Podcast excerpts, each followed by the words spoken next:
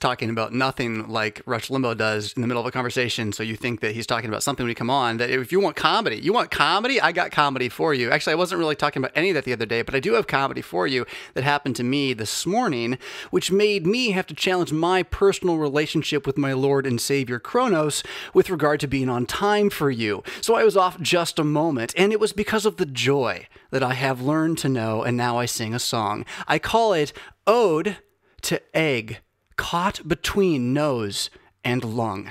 No, I'm not really kidding. So eating uh, eating a bite this morning, well, really a bite, two bites, marvelously sliced from the last piece of carnivore that's like egg crust with cheese pizza that the family relished last night. The last piece that my daughter and I kind of talked about maybe eating the next day, and we both knew we wanted the whole thing. As I as I carved off a tender two bites for myself, leaving the remainder for her, the good work of the morning and place it upon my mouth and swallow and move about, there's a moment when there's like a, a hiccup or a, a, a maybe a too hasty swallow. I was indeed dancing at the time to the music in my earbuds. So, ha, uh, with this being the case and moving forward, the food is in between my throat and nose, caught in that little flap of skin. You know the one that makes it so that you don't, through your mouth, breathe large particles into your lungs, but rather use your nose to breathe and then out of your mouth can perhaps exhale or run if you need to, right? That's how the science goes. And no, I'm not rapping, but it could be, couldn't it now? But let's just keep going with the story while we're at it. So it's stuck there in that little microcosmic place, and my reaction, which should have been to instead was to, like a kid with allergies might do. what happened next was that I, in fact, inhaled egg. Yes, I kid you not, egg. I breathed it into my lungs. And as I stood over my kitchen counter, less than 15 minutes ago, coughing into the sink, watching, yes, three small pieces of egg fly from my mouth into the sink, I thought, wow, there's now egg stuck in my lung. Lodged there, really. It will soon become an infection, which I will be unable to cure. I will die, and the world will think I died from COVID 19.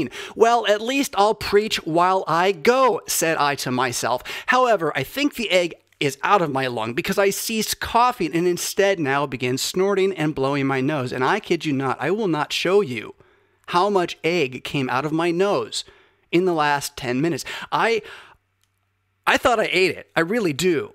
I believed I had swallowed this food. I a glutton?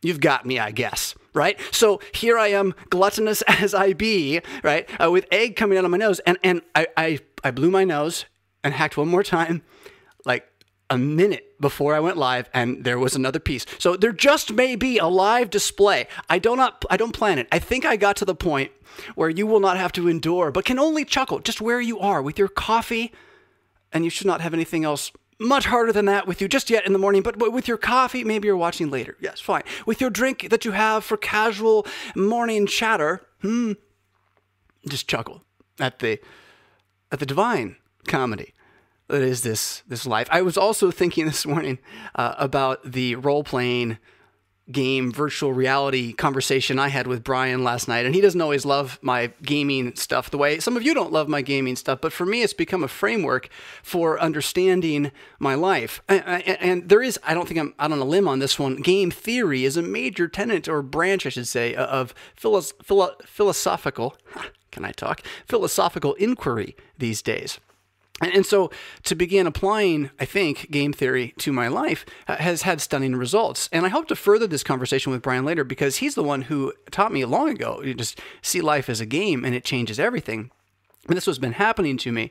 And, you know, matrix conversations notwithstanding, yeah, as we talked about yesterday, and let me say one more time if you listen to that conversation yesterday and you think that I am for anything that you've ever heard under the guise of the word evolution, uh, just, just uh, take a take a chill pill and listen to that conversation again. What I'm talking about is trying to imagine the enemy's words as our tools so we can kind of disarm them if we need to, uh, intellectually and more importantly, in marketing. Uh, but that's what that conversation's about.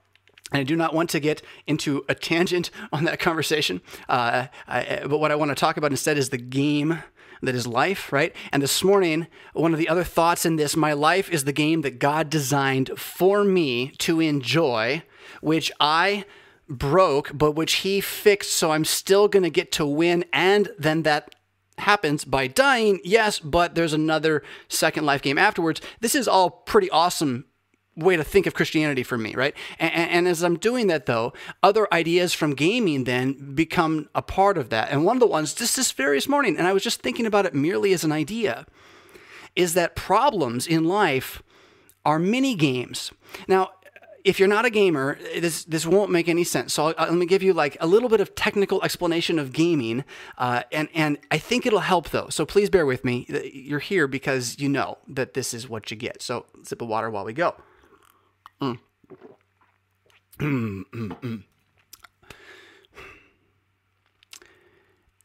In really complex long games that take like 40 hours to play, there's a tendency to put mini games inside of it. They're not the main game. They're like distraction games. And they can be anything from a little tiny puzzle to a really long side quest in like a story. Okay? So mini games are not the main game, but they make the game fun by diversion from the main game. But you really want to get back to the main game. And the best games are made by having so many mini games built into it that you don't even realize you're playing multiple games, but you just think it's one great game. Well, see, that's life, okay? And so problems are mini games and you really like the main game, or you should. And, and part of being a Christian is coming to believe that the main game you've been given is good. Whatever you may have thought of it before, God has said it's good. You're forgiven. Rise up. Okay? So, so that's the main game. It's good. But we still live in this cursed world with all these problems. Well, see, those are the, those are the mini games. they're what keep it interesting. Sorry if the egg, I don't know about the egg. I don't think the egg happened there. I don't think so. The mini games keep it interesting. The distraction is how they sell you stuff. Well, uh, the the diversity of the course is how the discipline of God's cross is engaging your heart, mind, and soul together to learn how to apply the resurrection you believe in. Yes? That gaming reality that is life. And that's how that's the framework in which I'm just personally living my own Orthodox Lutheranism, which I confess fully. Uh, the if you think of the problem as the mini game, and then the game is not necessarily to fix like what just spilled, although that's part of it. So you can work some dexterity skill points in if you like. But the real thing is how to do it with grace and kindness the whole way. That's the mini game. It's the distraction of a challenge to your character in this here role playing thing called vocational life as we know it, created by God in six literal days. The discipline of your character. It comes by cross and trial. And according to the sword which you carry, which is that word of God, pure and true, and believe, I do believe, that kindness is a fruit of the Spirit, yes? And, and, in this, well, it should never be a law. Oh, what a terrible law kindness makes. Um, let it be a fruit. Let it be a dream. Yeah? Let it be a game. Let it be a game. Grow some experience points in your kindness meter and see how well those spells can cast. The spells of healing and encouragement. The words you speak to your friends. Yeah? Your family. So I was thinking about that while I was coughing the egg out of my face and my lungs and everywhere in me. Like, like, how do I be kindness in this, right? Here is my mini game that God built for me today. I'm not kidding. This is how I got to you, but I was late. but here is the mini game that God built for me today. The cross and trial of having to like wonder about will I die from COVID from an egg infection while also trying to love my family who are trying to live their Saturday morning while I get to you so I can be here with you because I want to. I don't want to be happy when I get here and not like dead uh, or angry that the, the mini game wasn't the one I planned. A- as if you want to play the game you built. And I think anybody who's ever built a game knows, like, like what? There's a moment where you're like, okay, but it's not the same. And to rejoice in the cross and trial, I'm not saying it's just easy. Don't get me wrong; it's not easy. Uh, but to rejoice in the cross and trial it, it takes a renewing of the mind, which means the words that we do use and believe and run through our our conviction training. Well, those things matter. And I'm just thankful that this morning the one the Lord had brought to me was, uh, "Hey Jonathan, fill up your kindness meter, see what happens." And then He gave me level one, the egg cough, and uh, and now I'm here with you. Hey internet, there is no rush, there is no worry. It's Saturday, and that means it's time for the Saturday morning chill. Yeah. Good morning. How you doing? Good to see you. Uh, I got a lot of stuff here in Evernote um, from uh, Frisbee the Hand to, to look at with you today, uh, which I really want to dig into. I see the comments are already going though, and I saw something right when I started my opening monologue. Did you realize I did stand up comedy for, for a moment there? Like I almost did. I'm on a tangent. I, I remember, were you there? Oh, goodness. This would be even better comedy. Someone want to write it? The parody the parody. Now, I, I am not one of those who does not like the song "Were You There When You They Crucified My Lord," the the the old spiritual which the LCMS has in its hymnal. I don't dislike it on principle per se. It's not the strongest theological work ever, but it has a certain moving uh, uh, tone to it that we as as German Lutheran Saxon, what is wrong with us? Could we could we could learn from this, right? Their culture is not not all worse than ours? Are we racist? What? I mean, I don't know, right? So uh, German culture has been very standoffish, right? So, um, were you there when they crucified my Lord? Is a a song from the South, right? It's a song of um, of deep, well, pain and regrowth, and that's where the power of that song comes in as you sing about uh, being being there to see Christ die. Now, again, the, the, Lutheran with the heritage of the Enlightenment and, and Paul Gerhardt in our in our heritage um, or in our, our, pedigree portfolio. That's the real word there. Uh, we might look upon it and say, well, they could have done this or that better, but uh, why don't we sing it with them? That's always my question. Why don't we sing together? What happened? Why aren't we doing more? Hey, there's all sorts of ways today to be Christians and and to make better songs than in the past because we have more at our fingertips and well anyway. That that would be the tangent. That would be the tangent. We're going to get into the super chat. We're going to get into me saying thank you for being here to support me as I proclaim to you the resurrection of Jesus Christ on the internet in whatever way you like to imbibe it, and as the community of mad Christians that listen to this uh, lifts you up and reminds you that this is for you. Jesus is for you. The king reigns. Like, like, oh, can I do it this morning? I've been working on some Hebrew speaking in tongues for you, so I can be like those guys on TV, only you can translate it. it's the rules, 1 Corinthians 14. If I'm going to do this, someone better be able to translate it somewhere. So if you're a Hebrew scholar, listen up. Now, I'm not very good yet at here, um, but it's, it's pretty pretty awesome. Malak, uh, Yahweh, I'm going to say Joshua. Okay, so so Malak, Joshua, hmm? Malak Joshua, Sabaoth, Bahar, Zion, Uvi, oh, I lost it at the end. Uvi, Uvi, Rushalayim. There it is. And Jerusalem, right? Ah. Ah, uh, the Lord, He reigns on Mount Zion and Jerusalem. Thank you for supporting me as I proclaim that into the aether of the chaotic whatever the 21st century has turned out to be. Generation, are we done with generations yet? And can we just have a century, maybe? Hey, um, so as, as we shout together into that and dance merrily while everybody else wallows in the muck, thank you for the support. Uh, the Kingdom 45 4 45, which sounds like a pretty cool movie about Constantine's like kids or something. he says, I appreciate the conversation yesterday between you and Wolfmueller. Thank you. Um, I'm sure Bryan did too. Did you get it, Bryan? Did you? Did you? No, no, no. Um, actually, that all ties nicely into my desire to speak very briefly to you about Proverbs, and the Proverbs about winking which I've been pondering quite a bit recently, which apparently the Proverbs, it says it several times, says that anytime someone does that to you, like you just can know they're lying. Isn't that interesting? The Bible says that. Do I believe that? Do you believe that? Do we believe that? Can we believe that? What do Lutherans do with that? I might come back to that later, but uh, this, if it ain't a joke and we're all in the know, because like what winking on YouTube is about the least actual winking thing you could ever do.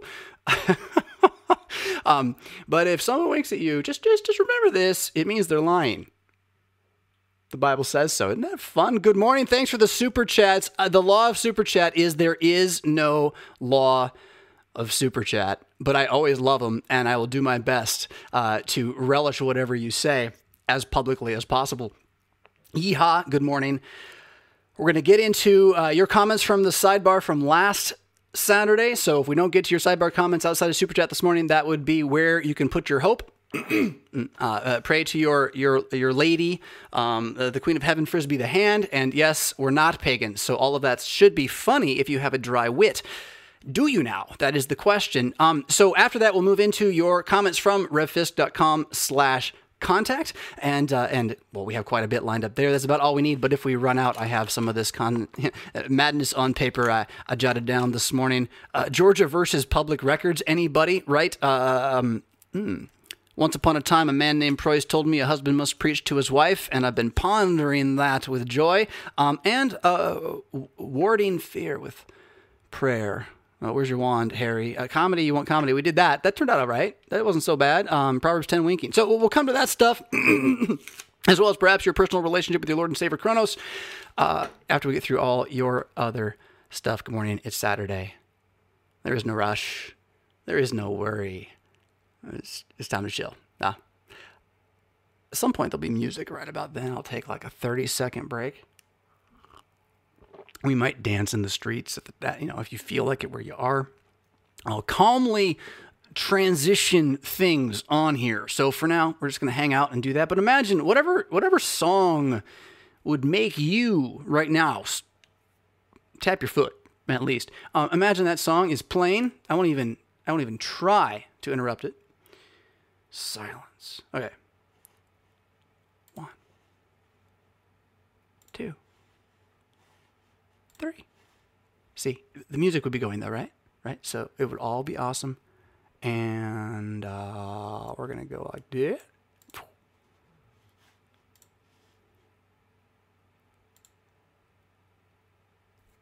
There we go. We here?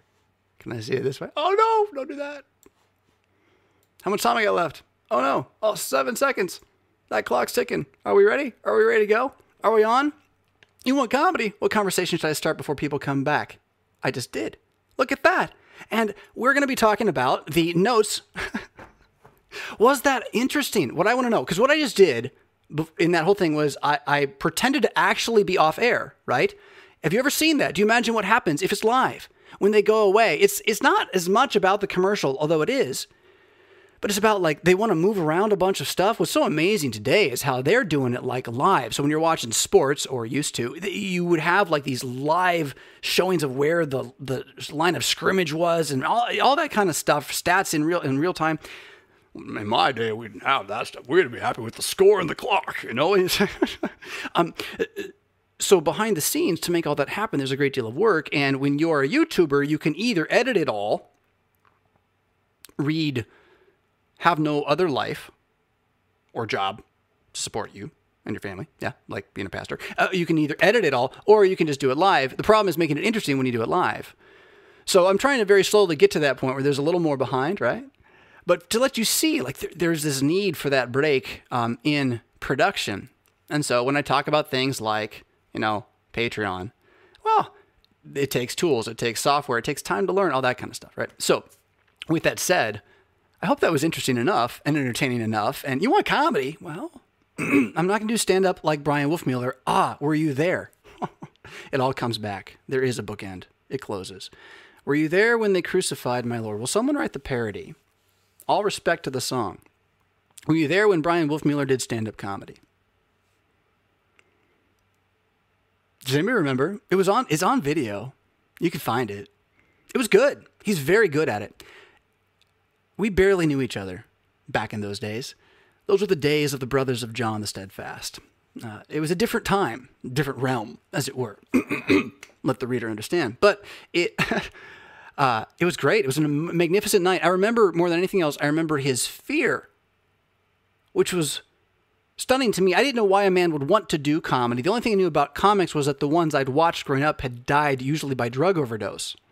And so I, I had not been exposed to things like uh, well, James Rogan uh, talking about life as a comic, and uh, James Altucher as well. Right, uh, two guys I follow for different reasons, not comedy, who are comics, uh, and um, consider comedy an art form. I've, le- I've learned things that I didn't have as an 18 year old watching Chris Farley fall on a table. Okay, uh, so I didn't have that as a reference point even when I was in this conversation with Bryan at Bethany Lutheran Church in Naperville in the hallway right outside the offices, right before he's going to go into a gym full of 300 Lutherans, like white people who don't laugh ever and are mean a lot. Uh, uh, he's going to go in there and he's going to try to be funny with the spotlight on him for 15 minutes. The man's probably mad, but he's Bryan Wolfmueller. What's he going to be? He's not afraid of anything. And I remember his fear. I remember him being there. And, he, and I never, he must have trusted me so much. And now I'm telling the story, but I tell it to, to just show you what a, what a genuine guy is. All you, because I, I think I can explain why you wanted to do comedy. um, uh, but he just said to me, I just don't know, right? And, and I smiled right back and said, Bryan, you're going to be great. You can do this. You've been preparing for this you know, your whole life. Go do it. And he did it. And he, he rocked it. It was hilarious. You can go find it on YouTube. I really recommend it. Go watch it. Uh, why did he want to do comedy? I think it's because he was already thinking years ahead of me about what I'm thinking about now because of James Altucher and Jim Rogan and all these guys. Joe, Jim, James Rogan, sorry, Joe Rogan. Let me just get wrong the name of the most powerful man in my industry. Why don't I? Right? Um, jeez, Jonathan. Uh, apologies to the Roganites. Let us do obeisance. Um, learning from Joe Rogan and James Altucher about comedy as art and philosophy. Thesis statement. Dave Chappelle, in his most recent two stand up routines that are on Netflix, shows that within any kingdom, the court jester is also the prophet. And that if you lose the prophet, that is that court jester, that is, if the king cannot laugh at himself any longer, you lose the kingdom. Dave Chappelle has been prophetic in American philosophical thought. So that idea, right? Now I'm running this back through Bryan Wolfmueller doing comedy and thinking, why is he doing this? Why? Because he saw it. He sees it already. He sees that to be an influencer in the world of rising stars, which is the world of public discourse. Yeah, it's not the way we should do it, but it's what we got. Is the battlefield, friends.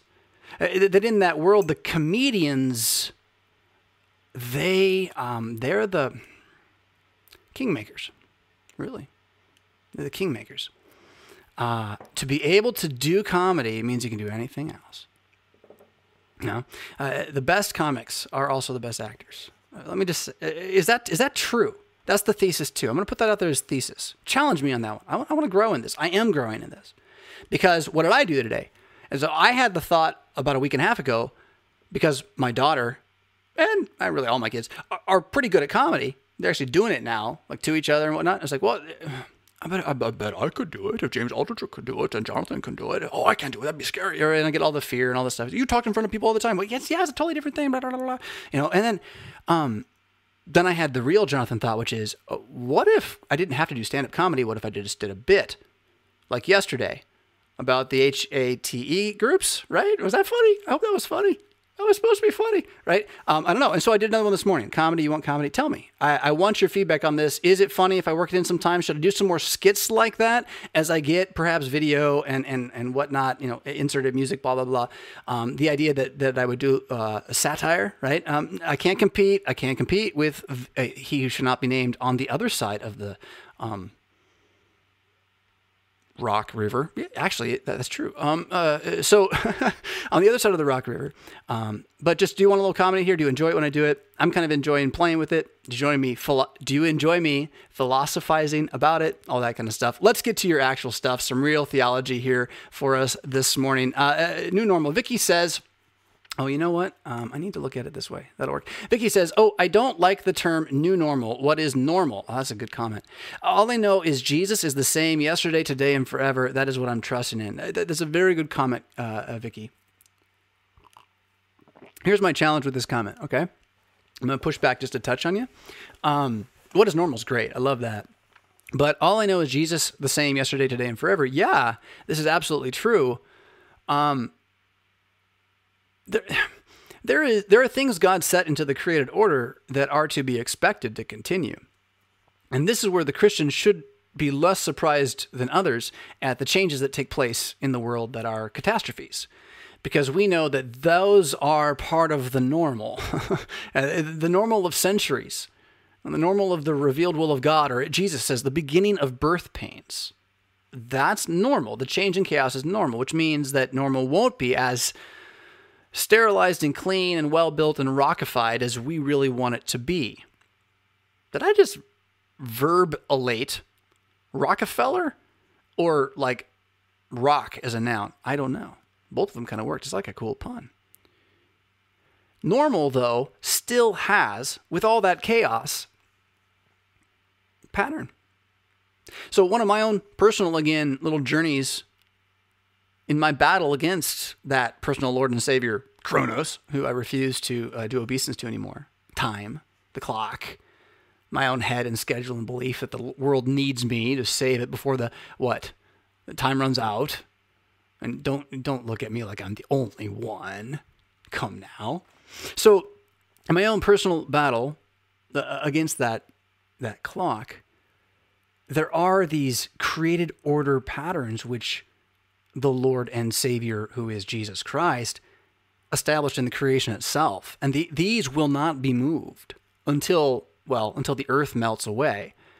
So things like sunrise and sunset. Oh, is that morning and evening, the first, the second, the third day? Yeah. And things like the sixth and seventh day, have a day of rest, start again, reality, the week, which everyone knows is real, right? It's not an idea, it's, it's a thing. It's part of what the year is. And what's the year based on? It's based on the sunrise and the sunset, just uh, from a different angle, a different perspective as the earth goes around the whole thing, right? God established those things as measures for times and seasons. He says so himself. Right? So now you also have the waning of the moon, all this. Now I'm not saying that we should be like looking to see if we have werewolf powers on on full moon night, but I think I think when we went to the Chronos clock, when we went to the um, uh, measuring all things in life, not just not just when I wake up and when I go to sleep or when we're going to have a meeting or start a show, uh, not just those things, uh, but we measure all production, all value in life by time is money, by the clock. I think we lost something human when we went to that, and I don't know that anybody made a conscious decision to go to that. I think if we look back, we see philosophers who said, don't go to that. I think that today mass media is used to compel us to be that. I think that COVID 19 has actually given us an opportunity to say, you know, I'm not going to be that. And, and, um, I believe that in embracing the normal which God created and learning to see it, because it's more than just sun and moon and stars. It's father and mother and child, it's neighbor, it's congregation, right? Um, well, that's where Jesus has given us to see Him giving Himself to us in, in all those places, ultimately, in one way or another. Uh, and then the place for us to to be the body of Christ together, to be one together. And yeah, your neighbor might not confess the same gospel you do, but they're part of Adam's body for whom Christ died, and so they're one who you should treat as if they are a Christian in all respects except for, um, well, believing everything they say. right? Uh, and you wouldn't do that for a Christian either. Uh, I would hope. You would test all things by the word uh, by the word confess. So Vicky, good. I, I love it. But you know, all I know is Jesus. It there is change. There is change. We have to acknowledge that. We have to be aware that that is a disturbing thing, and that our as much as our faith pushes back, it's pushing back against something, right? Faith doesn't really do us a lot of good right now. To, I mean, to exercise trust in the promise that what I see is not the truth but what I've been promised instead is the truth. To exercise that trust doesn't really do me a lot of good if I'm not fighting against anything. Then it's like, okay, like why would I want to believe that what I see is not the truth? It's pretty good. I want to believe it is the truth, right? Right? So, um, that was just my thing to just make sure that we know that that battle is not something to shy away from. It's okay to let the new normal that is the old normal, that there is no normal except what God has created and what God is redeeming to let that just be one more source of um, reminder, right, of sharpening, of discipline, of cross, and of comfort uh, as we as we look for His return. We walk towards Zion. Hey, ah. Oh man, our reasons to homeschool. I mean, uh, uh, Teresa Shield says this: so we homeschool so we could go on vacation whenever we want. A number one reason, uh, you know, that's a really good reason. Uh, that's not why we do it. Though we talked about that when, when we were looking into that. It is. I mean, the clock's a big part of it. Our little, I don't want to call it a school. I'm going to start calling it the workshop. I tried to call it venture training and nobody really is picking up on venture training because it's like, you know, training for an adventure to take the world over. And like nobody, a house full of ladies, my son's still not really, you know, running the show at all at 10. So, um, uh, so it's still homeschool. I, I want to think of it as something more workshop, right? When I go out there to that workshop, and it's what it is, it's a one room schoolhouse workshop. It's just such a stunning thing to see how freeing them from the bell and from having to move from class to class at a given hour, like what? Packaging on a production line. Oh, yeah, for sure. And there's a TED talk about that. Um, freeing from them from that has just been such a beautiful thing for their experience of humanity and life. Uh, you know, they, uh, my oldest daughter like sleeps in till like 9 30 she's she's a teenager. And then from 9:30 until like 8:30 at night, the girl's a machine. And she she does all sorts of stuff, but I mean, she's she's an herbalist right now. They're horticultural. They're gonna, have a huge garden. They're gonna she's entrepreneuring. They're gonna sell it roadside um, because it's legal in Illinois right now to do to do that still. Um, so uh, you know, that's that's homeschool. I told her the other day. I mean, she's she's a freshman in her math. Not sorry, she's a sophomore in her math. But freshman officially would be her age, right? And I told her, you're graduated. Stop stop pretending like you have to spend time to just start living. And that didn't mean, and she knew knew that didn't mean that didn't mean stop doing your homework. she's still going to do the stuff that you know you, you want to be able to uh, exercise all the faculties at your disposal and the basics of education, which homeschool again would focus on. Now, I don't uh, this is a, a, longer conversation. What do we mean when we say homeschool? There's different schools of homeschool, how you do it. But in my version, the, the Fiskian, whatever that might be, uh, a huge, huge part of it is rock hard, relentless memorization and um, binding of them to the, the basics early, and then setting them free with boundaries as soon as you can. And uh, it's, it's, it's been good. And, and in that, then, I mean, you know, I just had this thought, uh, Tressa. I just had this thought. Um, I should ask my child, a particular one that wants to go to a particular place, to plan a trip there for her and me in three or four years as say, oh, I don't know, a graduation present. Now, I haven't asked her mother about this yet or talked to her yet, but they don't watch the show. So no one has to know but us, right? Look at that. We're insiders now. Uh, what did I just do to your conscience? I don't know. But, but, but, what an idea that that would be homeschool too. That your child would plan the vacation and then you would go and then the vacation would be school because you'd plan to go learn stuff it just never stops the idea that school is a thing you go to that learning is a thing you go to is a major philosophical error it was put into place by a man who wanted to build robots for the machines. I'm not kidding. Industrial Revolution and Dewey. You can look it up. There's been tons of work done on this. He wanted to build robot humans for the factory assembly lines. How's it working for us? Rat race? That we call life? Rat race? Hmm. I, I, I got unplugged from the Matrix. I watched the Matrix the other day as homework with my oldest two, and I was amazed. It's been a long time. Such a good movie, but I was. It's not too. It's really bad. Um, I was amazed at the soundtrack. It's terrible, absolutely atrocious. We have learned so much, and soundtracks are light years beyond what they were. Original sound scores. There are still guys who do it the old way, like that, like it's noise. Like if you put it on, just play it. It's just noise, right? Um, but we've learned so much. Oh, excuse me, so much now. Uh, the epic soundtrack mindset, and so um, the Matrix could use a, a real dose of that. And I've never been a fan. Have I have I preached on this yet? I have never been a fan of the particular delivery of verbiage as from the lips of a man named Keanu. And if you don't agree with me on that and you think he's the best thing since sliced bread because of Bill and Ted, well, Bill and Ted is pretty darn funny because his face is so deadpan the entire time. That's the point. And then if you watch what he did in a glorious film called Much Ado About Nothing, which you would have to spend some time listening to, and I won't tell you why, but I could be rude and say it's because you're not cultured enough. In that movie, in which guys like oh Denzel Washington, um, oh who is it? Michael Keaton, uh, Robin Williams. Yeah, they're all in this same movie. Much Ado About Nothing. Look it up. Uh, and Keanu, well, let's just say that the deadpan face isn't quite as interesting.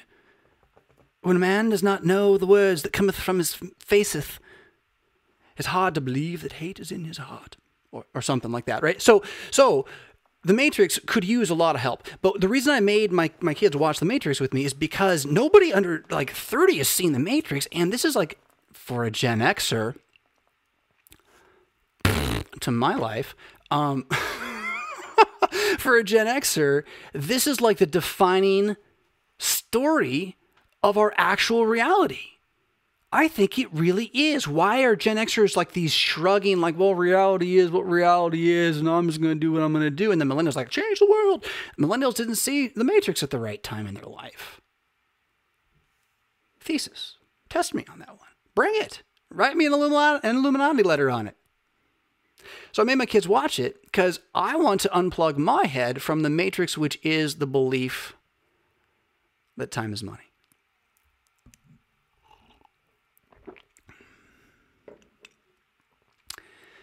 Money is stored work. That's not just my thesis. You can go listen to uh, Naval Ravikant. Um, ah, I forget the other guy who I follow on Twitter who's so good, uh, the, the uh, Bitcoin guy. Um, he liked my thing once. I felt really amazing because he's like a world leader in, in crypto uh, philosophy and stuff. Uh, so listen to those guys. Uh, money, money is stored work. So depending on what you think work is, that's what money is.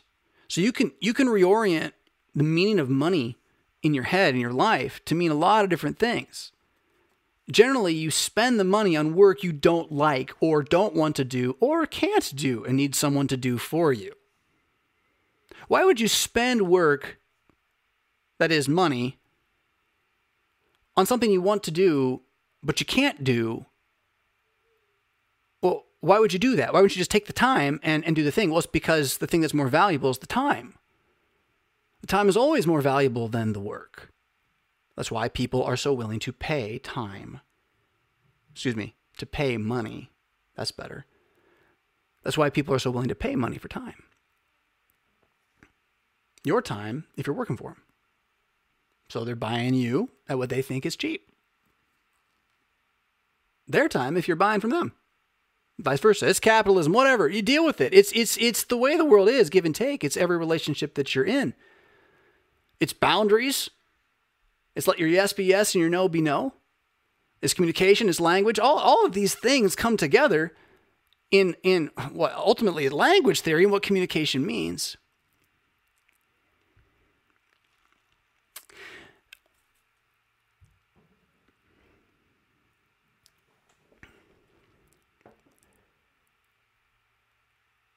We believe so firmly as a culture that time is money that if you were to look out there and ask, as an alien species visiting the planet, what's their religion?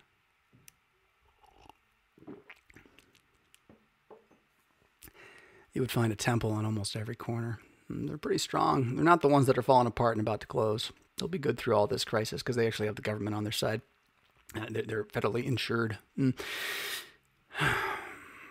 Take, take another look at your world and pretend you are what? Who, who should I use? Um, Percy Jackson, per se?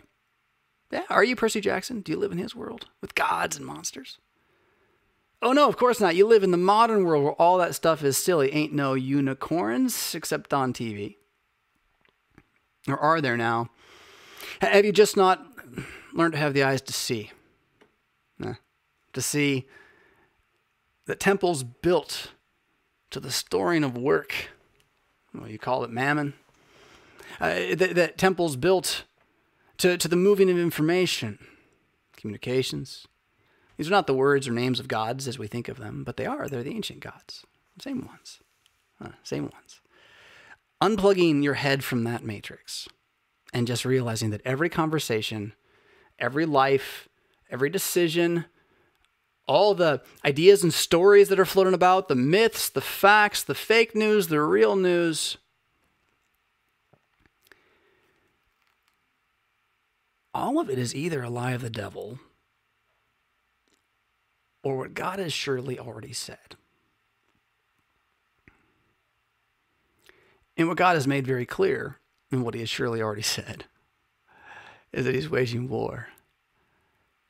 He's waging war against this age, against the, the prince of demons who scours over it. Shall we call him Baal, perhaps? I don't know. He's had many names, he who must not be named.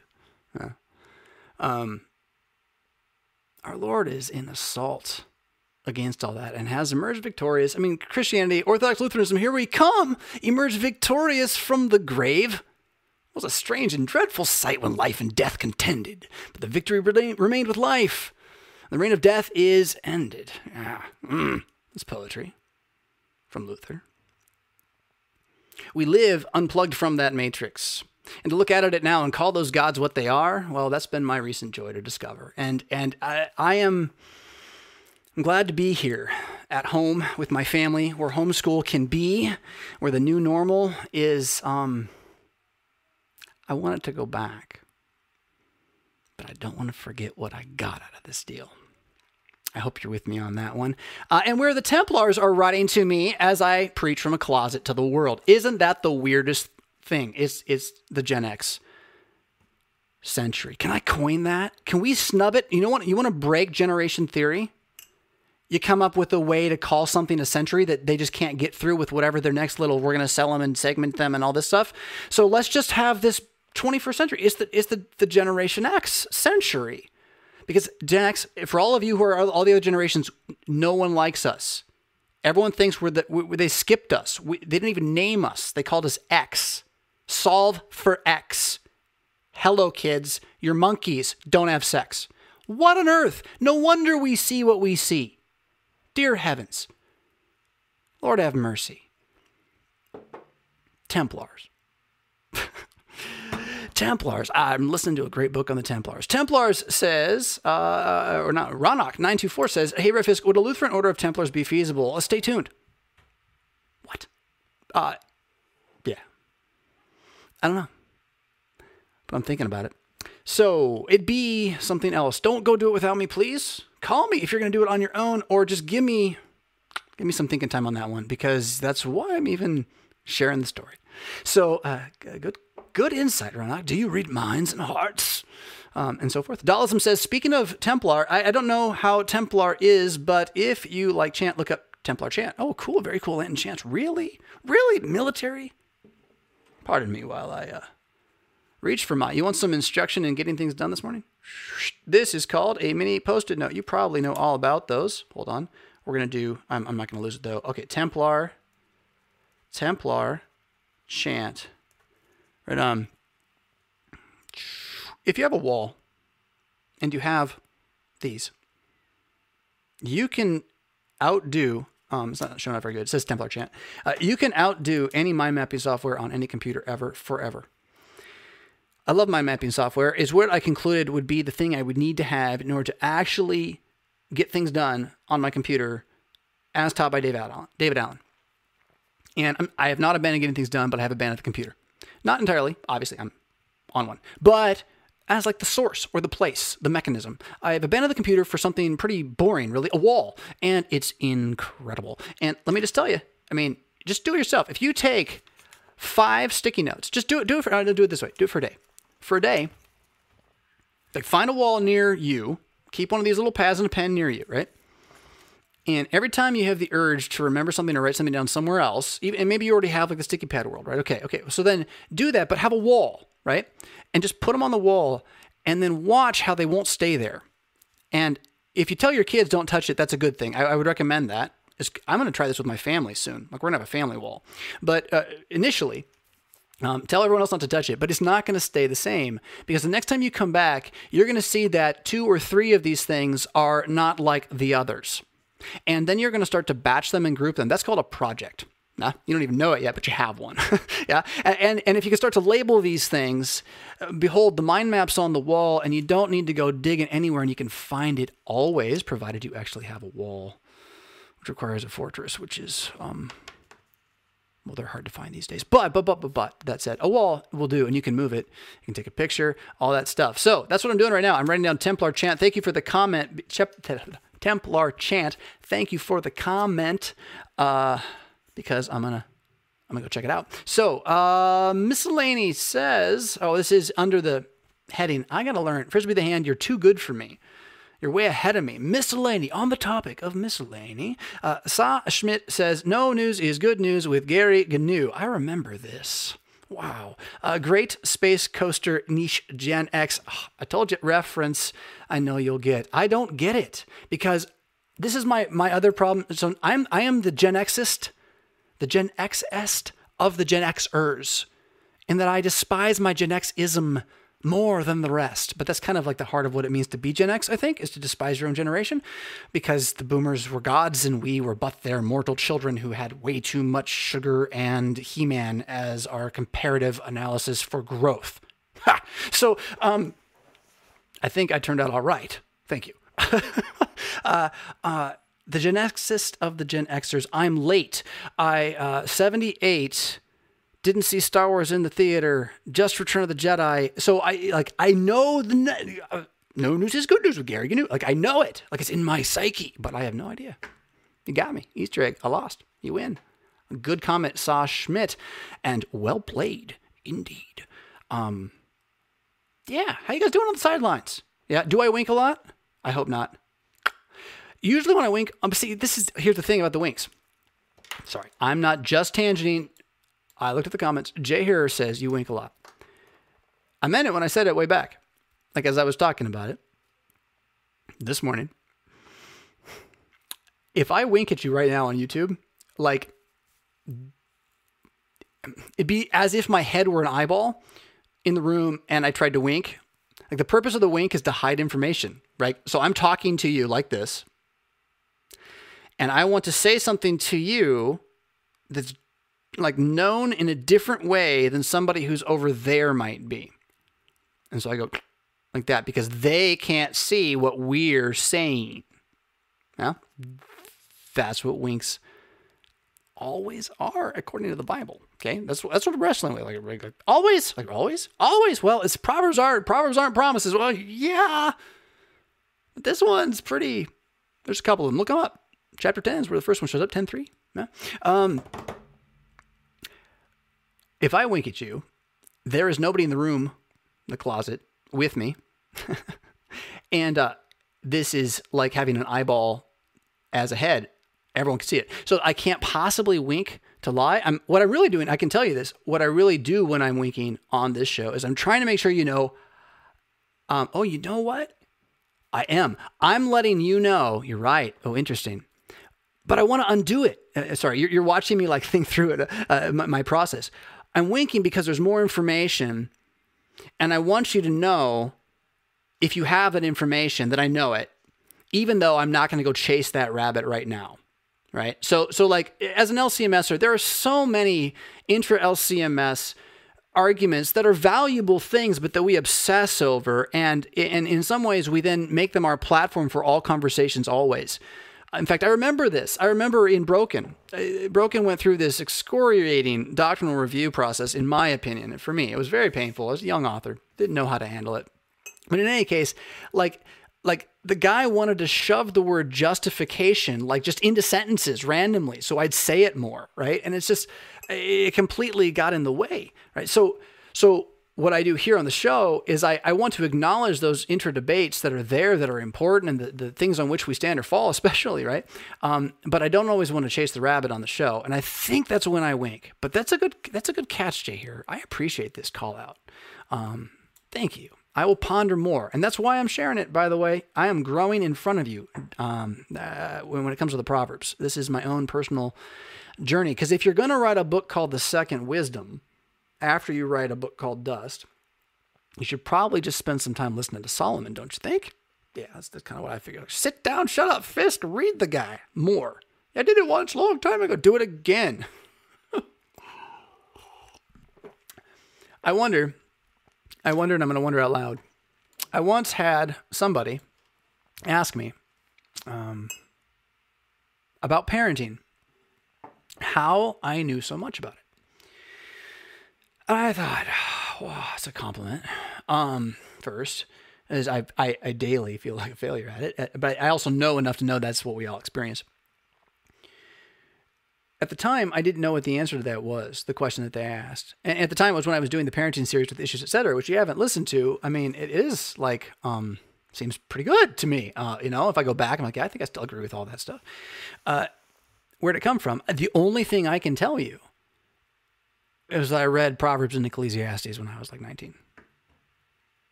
That's that's what I got. You know, I, I did read the whole Bible in that time period, but I don't I didn't get much of it. Uh, but I remember Proverbs and Ecclesiastes striking me, and and so you know my advice to you, if you want parenting advice, this should probably be my first advice always and forever from now on. So remind me of it if I ever say anything different, because I would like this to be what I say. Let it stand out in the record. Uh, you know, uh, Jonathan Pastor Fisk. You know, what advice do you have for fathers and mothers? It's uh, read Ecclesiastes and then read Proverbs, in that order. And that's it. You know, then you can go from there. You can go from there. Um, uh, oh, Ryan Hill shouts out the song I quoted earlier. Christ Jesus lay in death strong bands for our offenses given, but now at God's right hand he stands. Uh, and mm, makes us safe? No, that's not right. Oh, no, I don't have that next line. He uses the word heaven there, and it's not him, it's the translation, and I'm not convinced heaven's the best translation at that point. But that being said, thank you. Moving on to thank yous from you. Just a, a, thank you for the SM chill. We have worship online, but I don't see or hear from other believers except for the chat. I have been holding on to the words of LSB 728. How firm a foundation this week. It is a good hymn. How firm a foundation, ye saints of the Lord, is laid for you now in his excellent word. What more can he say than to you he is said, who unto the Savior for refuge have fled. I have not endeavored or tried to memorize any psalm song in the hymnal ever. I just sing them. I do go to church twice and at times three or four times a week, so I've had a small advantage in training, but just you can do this too. Uh, thanks again, Tracy and Augusta. Thank you, Tracy. Thank you. I'm glad we're here. Like Bryan and I talked about last night quite a bit. Like, let's not forget how much this is showing us what we have that we kind of can't lose, barring actual Holocaust or the return of Jesus. And, and it's pretty good still, though it's going to be more painful for us. And I emphasize the us when I talk about like your neighbors and the people at your church and whatnot. Uh, a book rec for me from uh, Daniel says uh, The Image, a guide to pseudo events in America by Daniel J. Boorstin. Perhaps you've read or heard of this before. No, I have not. No idea. Is it the John Birch Society? I've heard of them and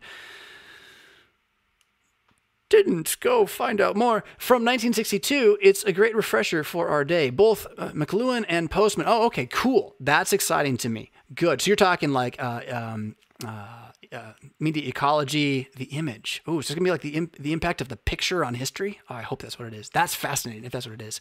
Uh, this is chapter one with the link. Thank you. Uh, the whole book, which I've not read, is here.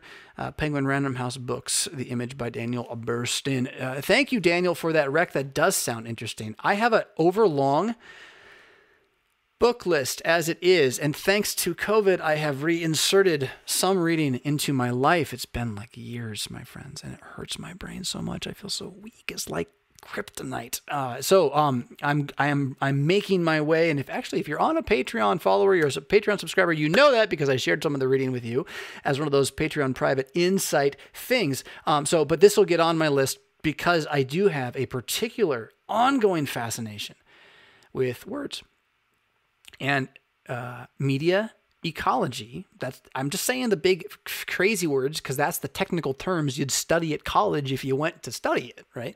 Media ecology all it is is studying words like a scientist and then realizing that they don't just stop with words. They end up working in everything we do from cave paintings to crop sharing uh, or crop, crop uh, terracing, right? Engineering level stuff to, to, to, flying dragon out of space and, and having the thing land like it did. If you saw that video, it, there'll be a link hopefully in Mad Mondays about that really cool stuff. Like all of that is is the art of word. I mean, the, the apes are great, but they're not going to build rocket ships. Uh, this word we've been given, this mind we've been given, which is, you know, the, the inspiration of God as creator first, right? Um, to study that as a scientist is what media ecology does. Um, as opposed to say communications. If you go study communications at college, you're studying mm, social sciences, which there's something to be learned and gleaned from those things, but they're kind of in the hands of atheists and pagans. It's just, um, I mean, they're liars. I don't know how to, else to say it. It's not like every single one lies all the time, but when it comes to their religion, they're not going to tell you the truth. So you just got to get used to that. I'm sorry, it's the way it is. Yeah. So, so if you're going to go to college, get ready for war. Nobody believes what you do. It's okay. You can fight. Do you have your wand, Harry? It's a good time for that. Um, Harry Potter's not my like cup of tea. I, I'm Star Wars. I'm I'm Luke. Luke is my you know. Uh, eh and I have an affination, an affination for uh, Rodimus Prime. Strangely, uh, if you get that Gen X reference. So Harry Potter is not my favorite, but it, it, it's the only one that has, and it's good. I like it, but it, it's the only one that has. Sorry, tangent again. The movies were not so great. The books are incredible. The image that it has when Harry goes to the wand shop and has to pick out his wand. Well, he doesn't really get to choose his wand so much as his wand kind of chooses him. But the wand's not sentient. It's not alive like a dog or a or a I don't know a, a Ratters. Is that his name? Ratters? I can't think of it now. The guy I won't give it away. I promise. Uh, and there's a word for that too, by the way. Tr- that's what I'm hunting for in my head is the familiar. There it is. It's not a familiar. The wand is not like this sentient familiar wandering around you or some demon you've ca- you've brought from the abyss as a warlock to, to work with you. No, no, no, those things. It's it's more like there's just this organic bond between you and the technology of the wand, which is called magic, right? And that's what makes uh, her books just really come alive. She also writes as mystery. They're all mysteries so she reintroduced mystery into the realm of juvenile fiction, um, which is a genius idea uh, to do that. She already did it, and now everyone else is doing it too. But what, what made her writing again uh, so lively is the way that the magic was organic. Yeah, and and so okay, so Harry goes into the wand shop and the old wand masters bringing him like these different wands. And they all have this really cool stuff, and you're like, "Oh, that's awesome! Like it's like the tongue of a of a basilisk." and I know I pronounced that wrong. I think we all do basilisk. Is that right? Um, but each one is like not right for Harry, and then finally he gets it down to the right one, and oh, not only is it a phoenix feather, but it also is so rare that only the greatest people ever also got this wand. Wow. Yeah, you know, and that's me because we all identify with Harry, and I'm special too, and that's how stories work. It's just the theory, okay? So, but but what that's valuable for is thinking about your confirmation verse. Wherever you are right now in life, do you have one? Do you not? Doesn't matter. Life is that wand shop, and your confirmation verse is the wand, and the old wand maker is God the Father and your Lord Jesus Christ, but invisible. Because there's all sorts of ways you get confirmation verses. Some people pick them, some people don't.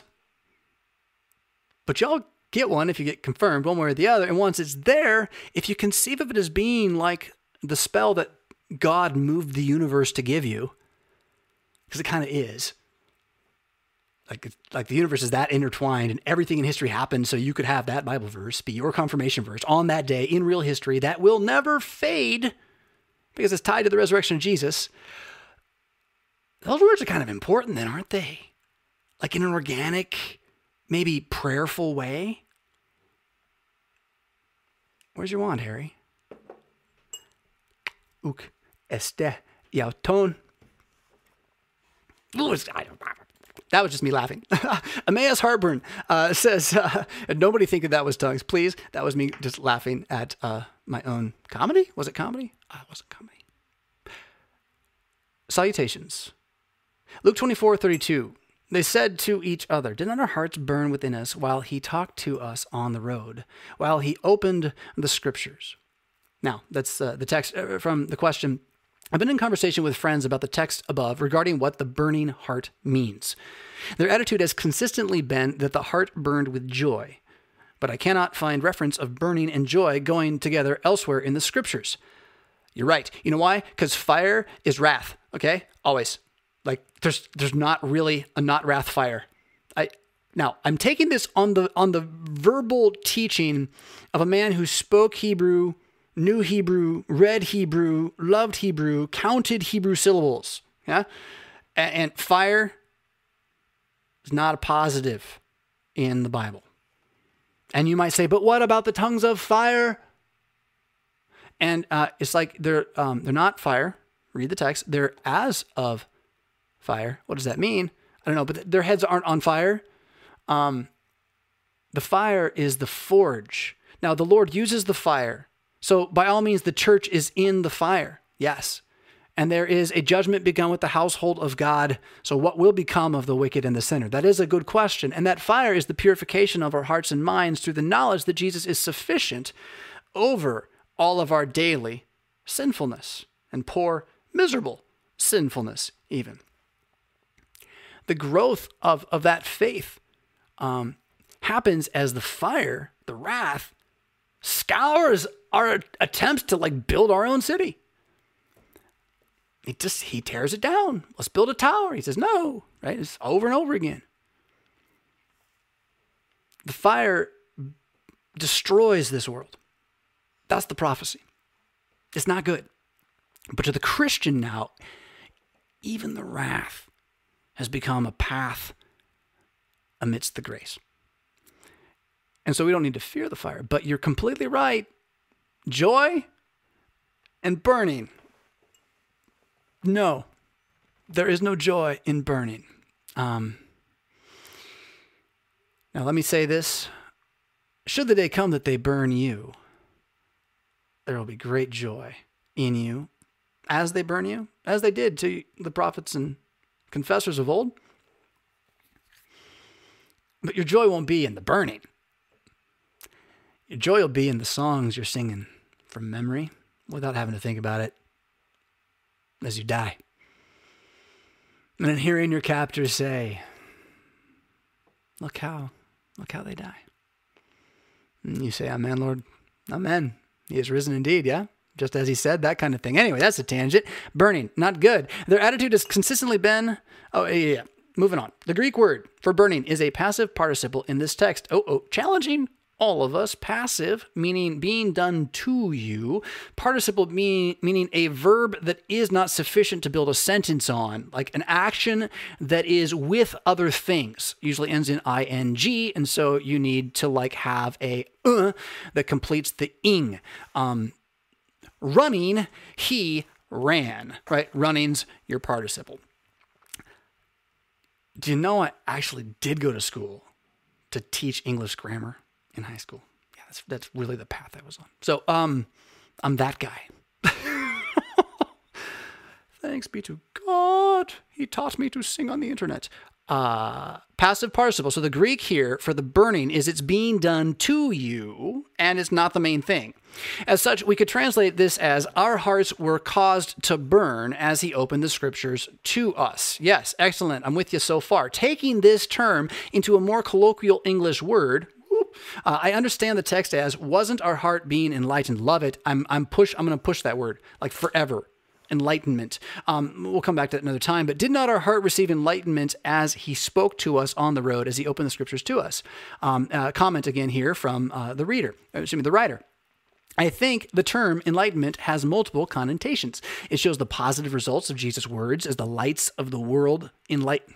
I think you mean word there, right? As the light of the word enlightens their hearts, yes. Uh, it cuts back on the emotions over, over, mm, sorry. It cuts back on the emotions often over connected with the heart in modern parlance without entirely removing it. Yes. The theology of the body is the problem, right? We need the whole life. And I, have been pushing on this from the other side for a while here. If you've been following me, you've heard me talk about the soul, spirit versus body thing that, you know, as if we're divided beings. Uh, and so, yeah, we cannot remove emotion from enlightenment because that would be to cease being human, to be without emotion. And it's, it's a good thing. So, yes, the heart and the mind are one. And that's where I'm really in my practice of stretching and breathing and paying attention to my thoughts and the Word of God and asking questions about them, I have I have come to see or believe that my body is the whole experience of my mind and my heart together. And so it is my body that goes to church. Uh, I, have been laughing at this at this with um, my honey. I, I, really love the tune. My honey is my wife, uh, my beloved. Uh, I really love the tune to a song that's a terrible song. I think uh, it's called. Um, oh no, it's not even called the chorus line because it's, it's such a terrible song. It's an Ed Sheeran song, uh, and oh, what is this? I can't think of the title now. Shape of You. There it is. Shape of You. And the, the lyrics go, I'm in love with the shape of you. And then later it says, I'm in love with your body. I'm in love with your body. And the challenge for me is that what's going on behind those words is a tune so danceable as to be perhaps uh, needing what, what uh, legal restrictions on use or something like that, right? It's just such a good song, right? If, if we're going to talk about music. But then as I'm listening to the song on my, my AirPods and, and I'm, I'm looking at my wife and singing and dancing to her while she's cooking in the kitchen and we're getting ready for dinner and all this kind of stuff. And, I, and I'm hearing the words, I'm in love with your body. It strikes me, you know what? I actually am because that's who my wife is. She's not not the body. And I said it to my kids and they immediately went, no, no, you got to love her for who she is. And I'm like, is she not her body? Why, why have we let adultery steal from us? If you don't love the body of your wife or your husband, what's wrong with you? I'm not talking about lust what do you call it when somebody is sick and on hospice care and the spouse stays there and feeds them and aids them and wipes them? I'm going to be singing I'm in love with your body to my wife on that day, whether it's me or her. Has to help the other. So, so uh, in this, enlightenment, as you say, is a word that has a whole body understanding to it. Yeah. A whole person understanding to it um, but isn't the sappy heart language of uh, post evangelicalism? Uh, you didn't say that. That's what I'm saying. I'm like interpreting what you're saying, and I'm in full agreement with you. Uh, it strikes at Western rationalism, modernism, uh, and Eastern mysticism. That is the word enlightenment as a Christian word. You're making my argument for me. I was going to wait a little while to go public with this, but you're doing it for me. So thank you. Um, it strikes, talking about enlightenment strikes the Western rational mind, us, as well as the Eastern mystic, that's China, right? And India. Um, uh, Russia is actually Western, um, but China and India, and in some respect, Africa also should be considered the East if we're going to talk in these kinds of philosophical trains, um, at least uh, sub Saharan Africa. Um, so, uh, enlightenment is a word that can be used to push meaning that we actually confess into those mindsets, both of them, which is the pluralistic culture in which we dwell right now. So, again, I mean, this is, I'm, I'm sorry if I'm talking over a head. I don't intend to. This is stunning dia- diagnosis that you're giving us here. This is just fantastic. So, um, I'm on with you entirely. It does this by declaring that enlightenment comes not, yes, exactly, not from ourselves. Is it works and grace at the end of the day? Is that why we stand or fall in Article 4 of what's that that thing? Hashtag UAC TID. UAC till I die. Um enlightenment comes not from ourselves, neither mind nor spirit, but rather from the external. Now, preaching is the word we're going to need to wrestle with still, but the preaching of the word, specifically the preaching of Christ crucified, yes, if we can detach that word from the excessively like harnessing narrow meaning that Lutherans have given it and go back to the the, the kerygma, the real kerygma, the proclamation of scripture. So you got you got this word euangelion, euangelion, however you want to pronounce it. Ah, oh, do I have to tangent to explain my own battle against whether you thought I pronounced it right? By saying that there are two schools of pronouncing Koine Greek and they disagree with each other and it's all about the vowels, and so you can never please anybody in a public forum. There you go. So, euangelion, euangelion, gospel is our like major word for the good news of Jesus Christ being risen from the dead, right? Yeah. So, crucified for you, ascended, the whole thing, the creed, gospel.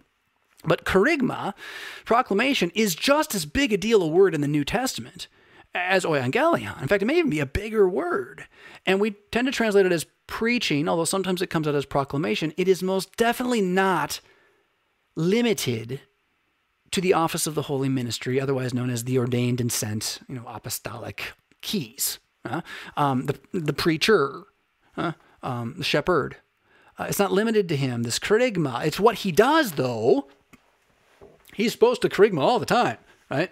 Like he's in a he, he might be in a pulpit thirty minutes, hour and a half a week. Uh, he's supposed to uh, he's supposed to kerygma all the time. He's supposed to proclaim all the time. So the the proclamation, that thing, the kerygma of Christ, uh, that is the enlightening declaration, right? Revelation, new message. Um, what glitch in the matrix? Uh, it, oh, can I say it again? How often? I, I okay. So glitch in the matrix. Gen X reference. So if you didn't get it, it's because you haven't seen The Matrix, which is, aside from the Bible, I guess, the tool for interpreting all things at the moment. Um, in it, uh, you're in this computer simulation that is life, and then you eventually get out of it and you get to fight back against the machines that put you there. It's like a cool dystopic future kind of thing. Um, well, not cool, but like the, the fight. It's like um, the millennials got, what's her name? Katniss, right? Um, arrows. They're hungry and playing a game. Is that what it is? Did I? Oh, glitter and vampires too. Also, while we're at it, I winked. See, I made an inside joke. So I, I, winked because I made an inside joke, and I want those who have the inside joke to know that I don't dislike the thing I made fun of. That's what I'm doing. So please take that from my winks. I don't necessarily dislike sparkling vampires, although maybe I, I worked myself into a hole with that one. Now I just have to sit and recollect my thoughts from. I feel very silly about it. The Matrix and the glitch in the Matrix is a reference as a Gen X term to uh, something abnormal that you see. Uh, because what happens is there's a bit of deja vu, really poorly done as a scene, by the way. It was one of the worst scenes in the movie. I remember it being so good. It was really bad. It's like, this is, that was done. And Keanu's just like, he's barfing his lines out there. And, and I, am sorry, Keanu, if you watch this, but you know, you know, you're an actor. Um, which means you can handle it, right? Um, so he says he sees deja vu when he sees a cat walk by, and this, in fact, is not just deja vu, but deja vu, spiritual things like this, happens to be a a glitch in the computer programming, a hiccup. It wasn't a virus, right? But if you do coding, you know, it's not a bug. It's not really causing a problem yet. It's a glitch. Uh, it, so there's a glitch there which turns the people who are in the rebellion freedom fighting force uh, aware that the bad guys are coming. Okay, so the glitch in the matrix is he is risen. He is risen indeed, just as he said. Hallelujah. That's the glitch in the matrix. We have it. We can use it. Let the reader understand. That is awesome. If you followed me on that, um, if you didn't, that's cool. I'm just it's just using the movie to go deeper on how to think about when you might say Alleluia and why.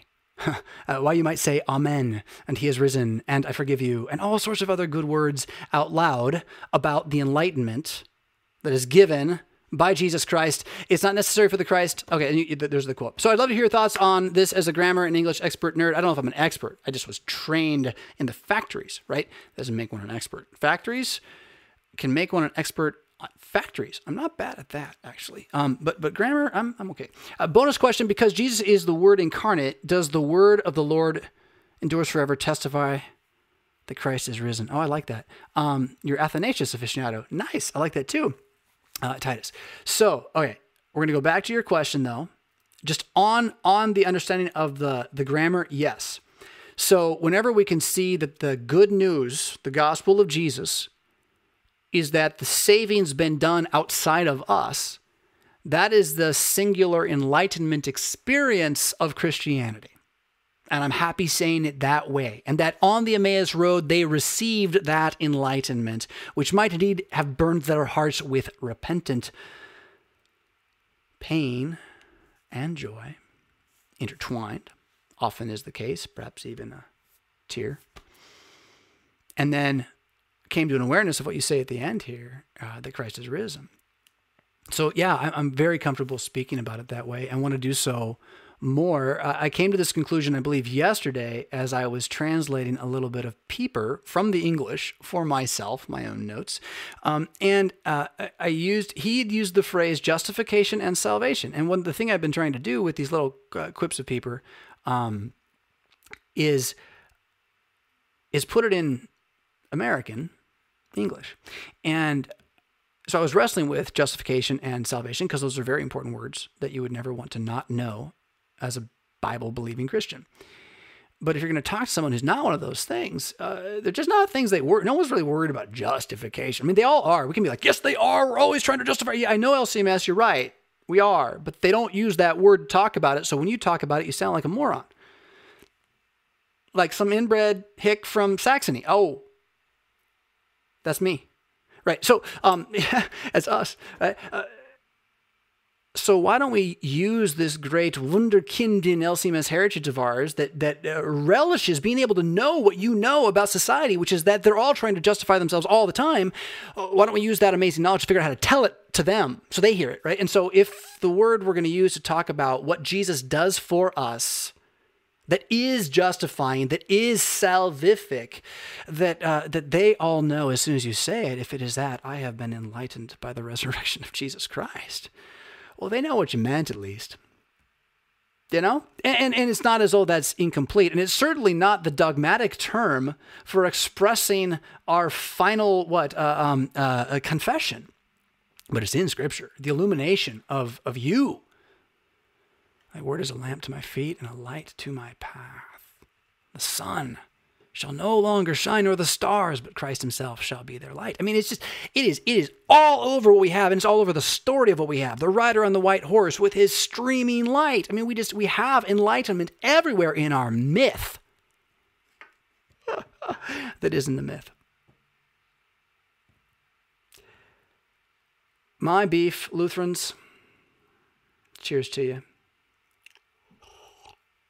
We made debating the myth the game rather than telling the myth. Kerygma in the Evangelion, the meta narrative, the all story. We made debating and writing stories about debating the all story. Our story, LCMS. Now the world stopped. They've paused. We're waiting for prophets.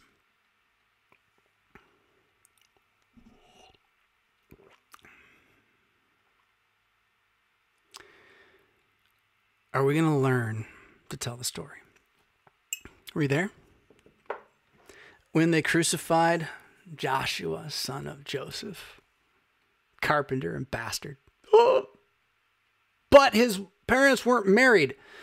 And so the proper grammarian word would indeed describe the adulterous, illicit, and non inheriting nature of his conception, would it not? Can we tell the story again? Can we believe telling the story is the thing that matters? Preachers, can you be bards again? Can you be a comedian without being a huckster? Hmm these are fair questions for me, is I struggle with my own enlightenment and say, Titus, unto you uh, is the blessing of seeing at least the proper distinction between law and gospel and wanting to find it where it is in the text, which is all over. So God bless you for the letter. Thank you. I hope everyone else listening got something out of that wandering nonsense that had a few periods in it. Um, Frisbee, do you have John the? Oh, you know, pff, that's that. That is so silly. And I just apologize this morning, John the Secretarian. I hope to heavens you're a forgiving person because now the world may thank you for your comments. I didn't do this on purpose. Um, thank you, Frisbee, for getting me his email address so I could reach out to him privately. Appreciate it. Golly, I'm bad at this. What do you do, my friends? Here, hold on. Um, how can I fix this really fast? I can go here. Uh, what do you do? I mean this in all seriousness here. Let's go back. Let's go do this. What do you do when you know you have a personality flaw? When you're a Christian. And you know that you would like to amend this personality flaw, not a sin. If you go there with this, you're just going to ruin your own heart. So, um, it's not something that per se would need repentance. So let's just let's just use my own. I'll be just bare naked honest with you here. Okay. Now, come on, it's YouTube. I forget stuff. Always have. I remember one of the most painful things in my entire life was the day that I came home from soccer practice without a sweatshirt I didn't know I didn't have a sweatshirt yet. Um, I found out later, maybe the next day. I took it off because I lived in Portland, and Portland, for all of its idiosyncrasies, uh, is a beautiful place to play soccer, honestly. And I grew up playing soccer, and it rains during the fall season every year, and that's what makes it fun because it's mud. And so I was very muddy that day. I took the sweatshirt off uh, so I could continue playing. No, I think I. Oh, I was even trying to do the right thing. Look at that memory. I took it off so it wouldn't get muddy. Ouch. And um, the thing was, this sweatshirt was handmade by my mom. Now, don't get me wrong; she didn't make the sleeves. She embroidered with what had to be like what a three hundred dollar you know, uh, Tinker's daughter sewing, sewing machine that she was a ma- is a master at still. She embroidered Link. 1986. I have a Link sweatshirt. These don't exist yet, my peoples. You're getting them at Kohl's now. My mom made me one, and on like the second day I wore it, I lost it. I've been trying not to lose things my entire life just the other day, I had a conversation with my wife about um, about it because after I've looked through the house three times, I usually want help. I figure, however, I may be able to think outside the box on most occasions. At, on this point, I, I've really stumped myself with whatever I did, which the vast majority of occasions is that somebody needs something. I have something in my hands, and at the moment of need, I set it down, and it's not where it's supposed to go. You know, like by the door or whatever, keys, blah blah blah, and so it's gone. But so so then after I've looked, you know, three times in all the places where it should be, I finally try to approach family for for help, and I don't think I'm very good at it, and, and I'm learning that, which is nice because when I come to them, I'm really angry at myself. I'm so angry that I have lost yet another thing. I miss like a, once a day. It's like, okay, kids, and we got the map. X marks the spot. Let's find what father lost. And it's, it's been just stunning to me. Uh, and, um, my whole life, this has been. So I feel a great weight on this because I've been trying to fix it my whole life. And you, I mean, if you've listened to me, you know it's not like I'm like, I'm not willing to learn things, right? It's not like I'm not willing to try new things. Uh, it's not like I don't have the ability to change habits and form new ones, and I've studied that too. And I I admitted defeat to my wife uh, two days ago or a day ago with that conversation. I came in and I said, I got to tell you, honey, I, I can't find, I don't remember what it was. I do, I do actually, but it doesn't matter to the story. I can't find my keys. Again, I need you to know that when I am in that state, I am in such a state of self loathing that I'm wasting time which my Lord and Savior Kronos, you know, uh, I owe him. Uh, I'm wasting time having to do this and now needing to ask other people for help and disturbing your day, which I don't want to do. And so I'm angry about that. And I think that what's happening though probably is that my anger, that's this flooded feeling that's beginning to happen as I'm getting frustrated with myself over losing the keys, um, that when I come in and say I can't find my keys, help me, my chances, my, my, my thoughts are you're thinking I'm angry at you because that's how all people think that it's always about us. And so what I'm about to do is make you feel really bad. Please don't feel really bad. Please help me find my keys and teach me not to hate myself for it. and she said she loved me. And then we went and we found it. But what I'm sharing with you is, is I want to get into this on two levels. I want to get into this on a spiritual level. And I want to get to it on a practical level, which is like how do you again manage a weakness if you figure out you finally have one that you can't beat. Uh, but but on the spiritual level, um, this is this battle that we have every day, is it not? To believe we can solve our own problems with enough elbow grease. Uh, the Bible doesn't talk about elbow grease; it does talk about the war horse it calls it a false hope. The other thing I've been wondering a bit more with that whole minigame thing from earlier is like, well, I got an inbuilt minigame. Find the keys. You know, there it is. Yay, game for the day. I, I could look at it all that way. Or I could look at it this way, which is the way I'm really looking at it. I'm so thankful for the conversation I just had with my wife about bearing with each other's weaknesses, in which she received me, did not judge me, and and we began to walk forward together. And the next time I lose anything, I will be less angry from the beginning because of that forgiveness and openness and care, which again is kindness. In the RPG dystopian virtual matrix of life, the glitch in the matrix is is the resurrection of Jesus. But the bending the universe with your mind is kindness.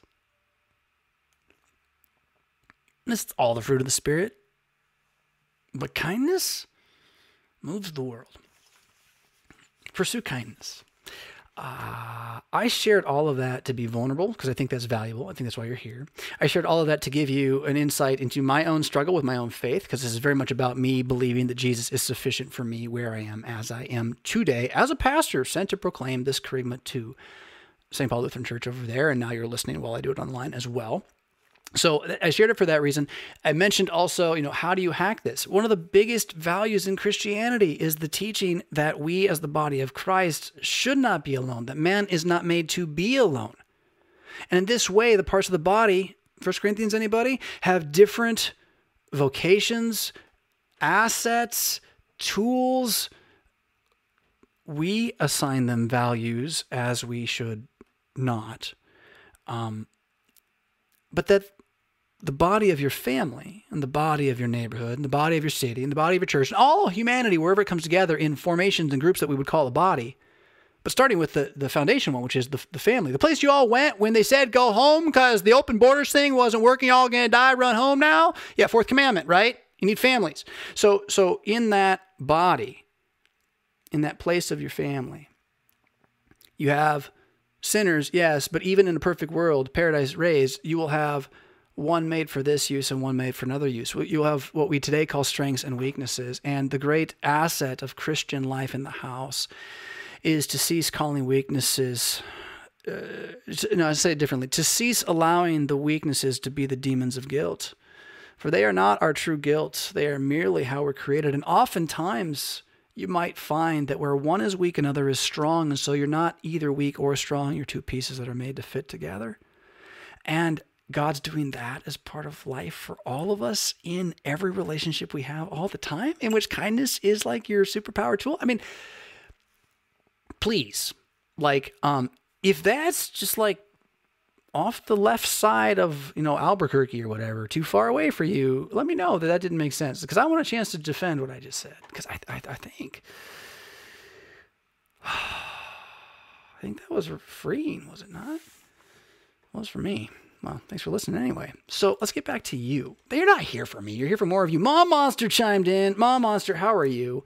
You got a question for Mom Monster. I got to get the picture to you.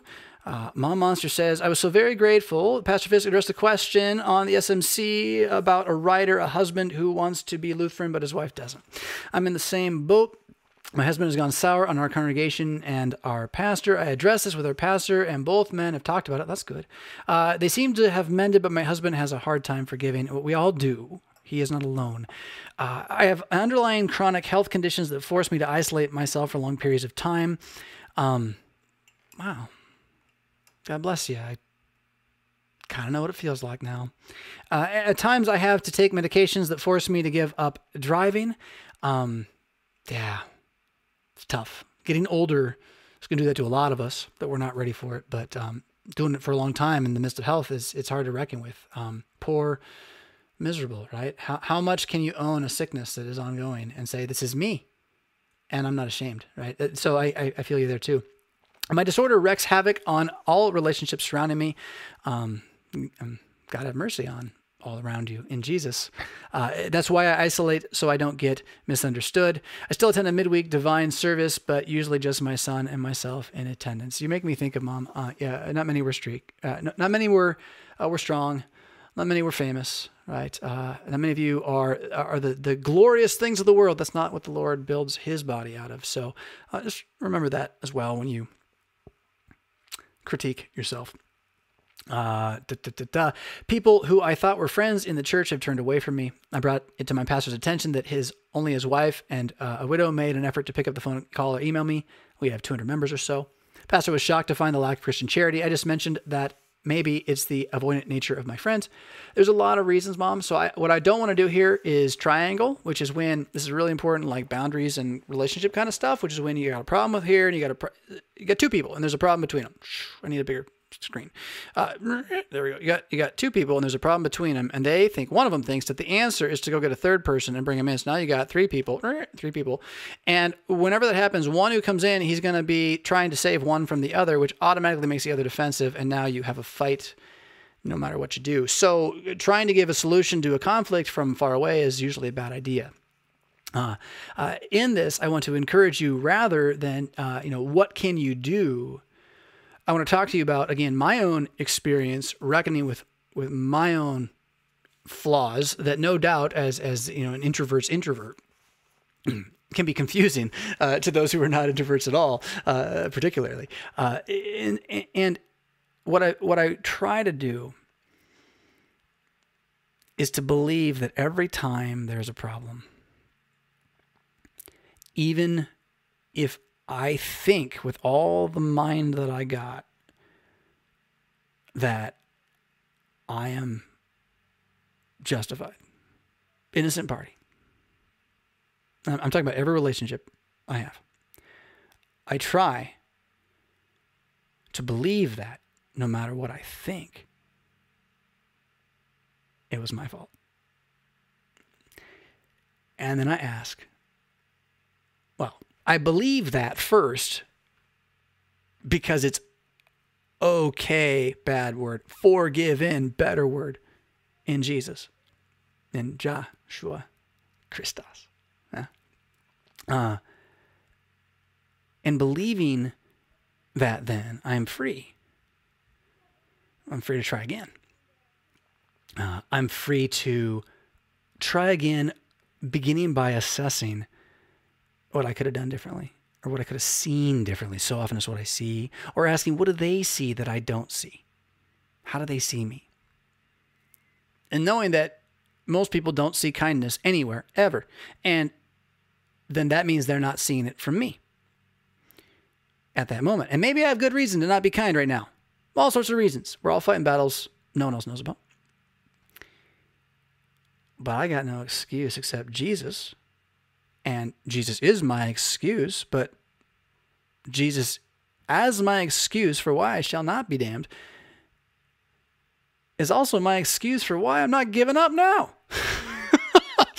yeah, because he built this thing and it is good. And I want to give what he built into it, which is, again, can I say it? Pursue kindness. You might hear that one again. Long-winded mom says, I, I know, but just last night my husband talks of finding a church that is more involved in the community, even suggesting non-denom. While it brings joy to hear that he has a servant's heart, I don't want to wallow in the loose doctrine, touchy-feely area muck. I don't know. I've prayed about it. Maybe these bridges are burned for a reason, and maybe it's time to take my family elsewhere. Things are limited in the ELCA. Well, mom, all I can do is say what I've said to many like you. Pastor Matt Richard has done a study of those who discover that they are in heterodox communions, non denom or otherwise, who realize it, no, they got to go somewhere else. And it is clear from his research, it is just one paper, but it is clear from his research that um, the longer you refuse to see the writing on the wall, and indeed let the reader understand what, with, with all that that proverb means, the longer you stay, the more suffering you get, and the less content and hope filled you will be. And the sooner you go anywhere that you're going to be able to get a better drink of water. Um, last thing. And so I, I am this video is not intended to be an anti-ELCA video, but I mean, ship sailed a long time ago, and, and uh, you come find a place where you can fight. And I would honestly, with what you're describing, as you're describing, I would I would I would do a search for a pastor who'll come to you from within a 30 minute radius of driving, maybe 40.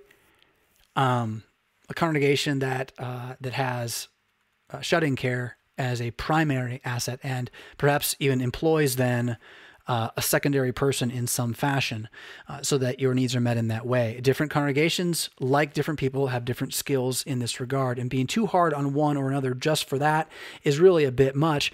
Um, but we all should see that that's there and that there are congregations that have given over much of what they do as an, an administrative basis to providing living ac- accommodations for people with needs. Um, and, and that can go on, on very high levels. I'm not necessarily suggesting that that's what you need, but you know, somewhere in between there and, you know, nobody writes a letter, nobody calls.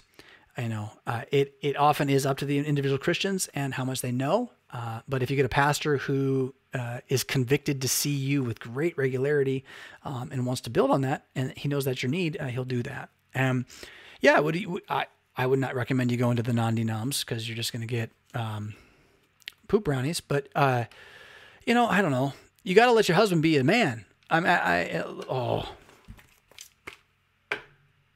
A husband must preach to his wife. We're coming to that in just a moment. You got to let your husband be a man. Actually, that'll be where I'm going to go with the rest of this. Mom, I appreciate the fact that you listen. I know you're a long timer. I don't want to hurt you. Um, I want to be honest with you. And I don't know the whole scenario, but I know that in every single one of them, I can be kinder. I know that. And I know I'm forgiven. And so I have no reason to look at my forgetfulness too sternly, but to remember those who, who do love me yet um, and seek in all things to make sure they know I love them any way possible. Yeah. Uh, moving on to man being a man, though, let's go back to our, our big screen here. I'm ready for my close up, Mr. Is it DeVille? That would be a pre Gen X Easter egg. Um, I think it's Mr. DeVille. Some Hollywood reference. A wise man, I think named Preus, once said to me, A husband must preach to his wife. And at the time, I was like, wow, that's probably really like complicated thought. And and I've teased it out a bit since then. Uh, hello, Preus brother. If you remember that conversation, um, I do love uh, the uh, the Gen X Preus addition to the LCMS roster. Uh, they're good people. If you know one, uh, say hi, smack him on the back of the head, or fist bump him, depending on which brother it is, and you'll know. um, but but what you know these brothers who are all pastors who come out of a family with a father who indeed did train them to love their faith dynamically, and um, so when one of them says, uh, you know, a father must preach to his wife, I'm like, well, that's probably got a lot of context to it that I just don't have. And, uh, you know, um, two, two kid family, you know, nuclear family, uh, suburban, uh, you know, church worker family, but not, not, not a pastor's kid. And, and it's a lot of differences there, right? But anyway, I've, I've mulled that thought over for a long time now. And, you know, I, I've also been mulling over, you know, one of you asked the question earlier, you know, a men's society. You know, I, let's just pause. Don't wait for the Lord on that one, please. Okay, but you mentioned it. I've been pondering in that avenue the need for men, and that men are not going to show up as men until we let them do it. And I'm going to use a very painful example for the world to demonstrate this. It's called the man cave. The man cave is a fascinating sociological development. I'm, I'm amazed there are not serious papers devoted to this, but they're busy looking at like what uh, the uh, the homosexual transgender nature of chipmunks in uh, medieval Western Babylonian Ugaritic and how it influences uh, the need for repatriation uh, of, of slave benefits or something like that. That's what they're, they're studying that. And, and instead of studying, studying that, I think what they should be studying, and what we should be studying, is the value of words in the home and how they're used and how how God created this pattern of godliness so that we would not be alone.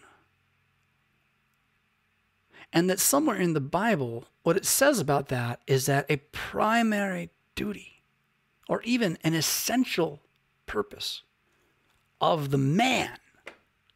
Husband, meaning not just man alone, but man with a woman. The primary duty is to kerygma, to proclaim, which you're never going to do if you don't talk to the lady. Yeah? Uh, and if you don't talk to them now before you're married to any of them, you're not going to probably be real good at talking after. But you might, you might find that right introvert that matches the spectrum. Let the reader understand. And I, I should I wink to show you I'm on the inside crowd and all that too? The, so the point is that disciplining, growing, improving your ability to converse with your spouse, guys, is a primary part of being a guy. Uh, not being afraid of girls, being able to talk to girls and particularly then preparing to talk to one girl the rest of your life in such a dynamic and intertwined reality that you might even call it preaching.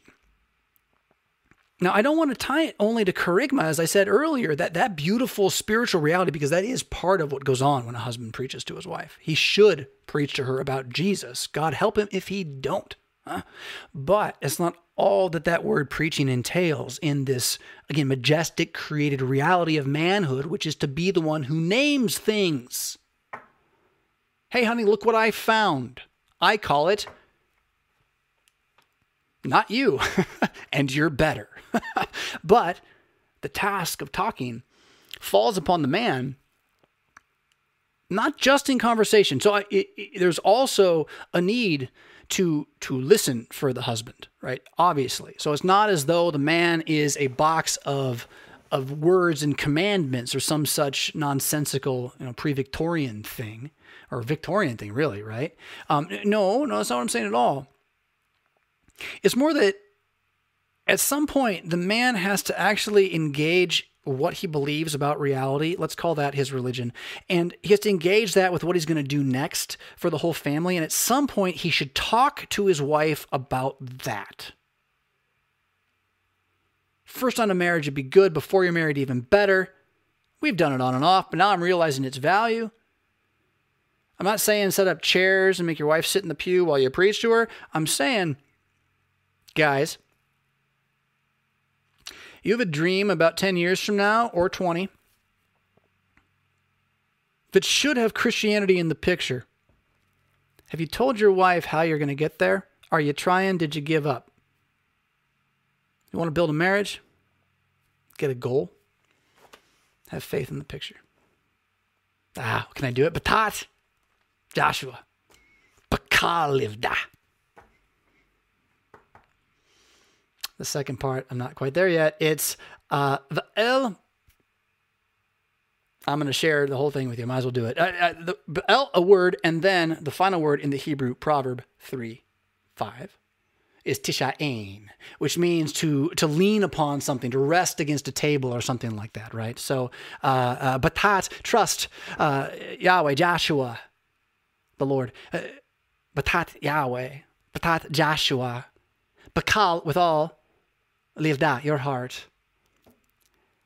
The al and upon, and then the word I had memorized two hours ago and I don't have now, which is the word understanding. It's the word about you in the sentence. So to me, this is divinely ironic and hilarious that in memorizing a, a, a, a Hebrew spell about how I'm going to give my life to Jesus, right? That the word that I can't remember is my own understanding's word. I find that beautiful. Um, but it, I'm not going to tishayin it then, should I now? Should I tishayin upon the understanding of my Hebrew pronunciation? Should I tishayin upon the fact that I haven't memorized any Hebrew until now and that's crazy of me? I'm a pastor. What was I thinking? Uh, should I should I tishayin upon the fact that I forgot stuff or that I I breathed egg today? I'm to tishayin. I'm to lean upon the proclamation, the kerygma, the gospel, batat, Joshua. Yeah, um, trust in Yahweh. No, not a command. Proclamation. It is finished. He is risen. Batat, Joshua, Bakal, with all live die your heart, and heart there means whole. It's not just the, not just the beating chest, but the whole of you enlightened and alive. Yes. See what you did to me with your comments and questions. Good things happen when Christians share the mutual consolation and convictions of the brethren. The old ways of talking about stuff were pretty Shakespeareanly cool. Let's see here. I got to get us off of auto focus to come back. Mom Monster, you are in my prayers. Holy Spirit's voice while praying. Oh no. Say it ain't so. I'm afraid of this question. Dear Rev Fisk, during this pandemic of COVID 19, I found myself struggling in many ways. One of them is simple praying. I think we're all, ever Christians, being taught how to pray right now. I hope we are. I, it's like it's like a, an obstacle course for it. So yeah, you struggle with an obstacle course. You should. That's the point. It, it, the moment the obstacle course is easy, you're not you're not playing anymore. The people who go out and do it because it's fun, they're climbing the stuff, right? It, it's fun because it's hard. And I just lost Evernote. What on earth? Uh, it's fun because it's hard. Um, and so you keep doing more of it because it is a discipline. We're so milk toast, we snowflakes. Yes. Um, but so so embrace the boundary, embrace the obstacle, the the struggle with praying. That is prayer. the struggle with praying is prayer. The Holy Spirit will pray for you because you don't know how, and so He does it by then compelling you to. Read, I don't even know what I'm doing. And he's like, well, read the Psalms, you know, and eventually He becomes the one who prays on your behalf not as one who operates a robot, but as one who inspires a living being. And this is pretty sweet stuff. So don't be too hard on yourself. I, I picked up a pamphlet, you say, that was published originally in 1983. Northwestern Publishing, that would be ELCA, and uh, pre ELCA though, uh, and has been reprinted all the way through at least 2010. Translation of Luther's Simple Way to Pray. I've heard good things about that. Uh, I kind of skimmed it once a long time ago. Uh, I came across a section on page 17 where Luther is writing about praying the second commandment. It goes like this as I mentioned above in the Lord's Prayer, I encourage this also. If the Holy Spirit comes to you in the midst of such thoughts and begins to preach to your heart rich, illuminating, like this is um, enlightenment talk there, uh, illuminating thoughts, give him the opportunity.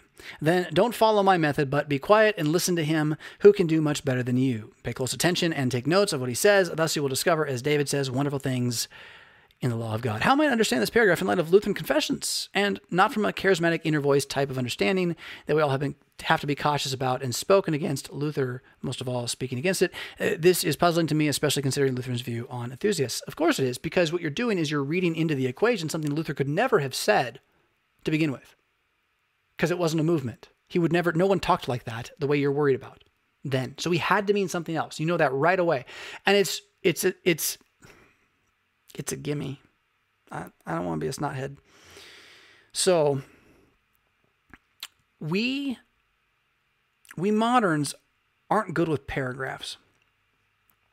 You'll notice in my own writing, in an acknowledgement of this, I write a lot of one sentence paragraphs. I rarely write more than a three sentence paragraph. Rarely.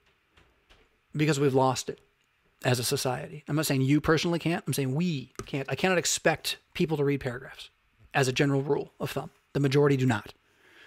We have trouble with that.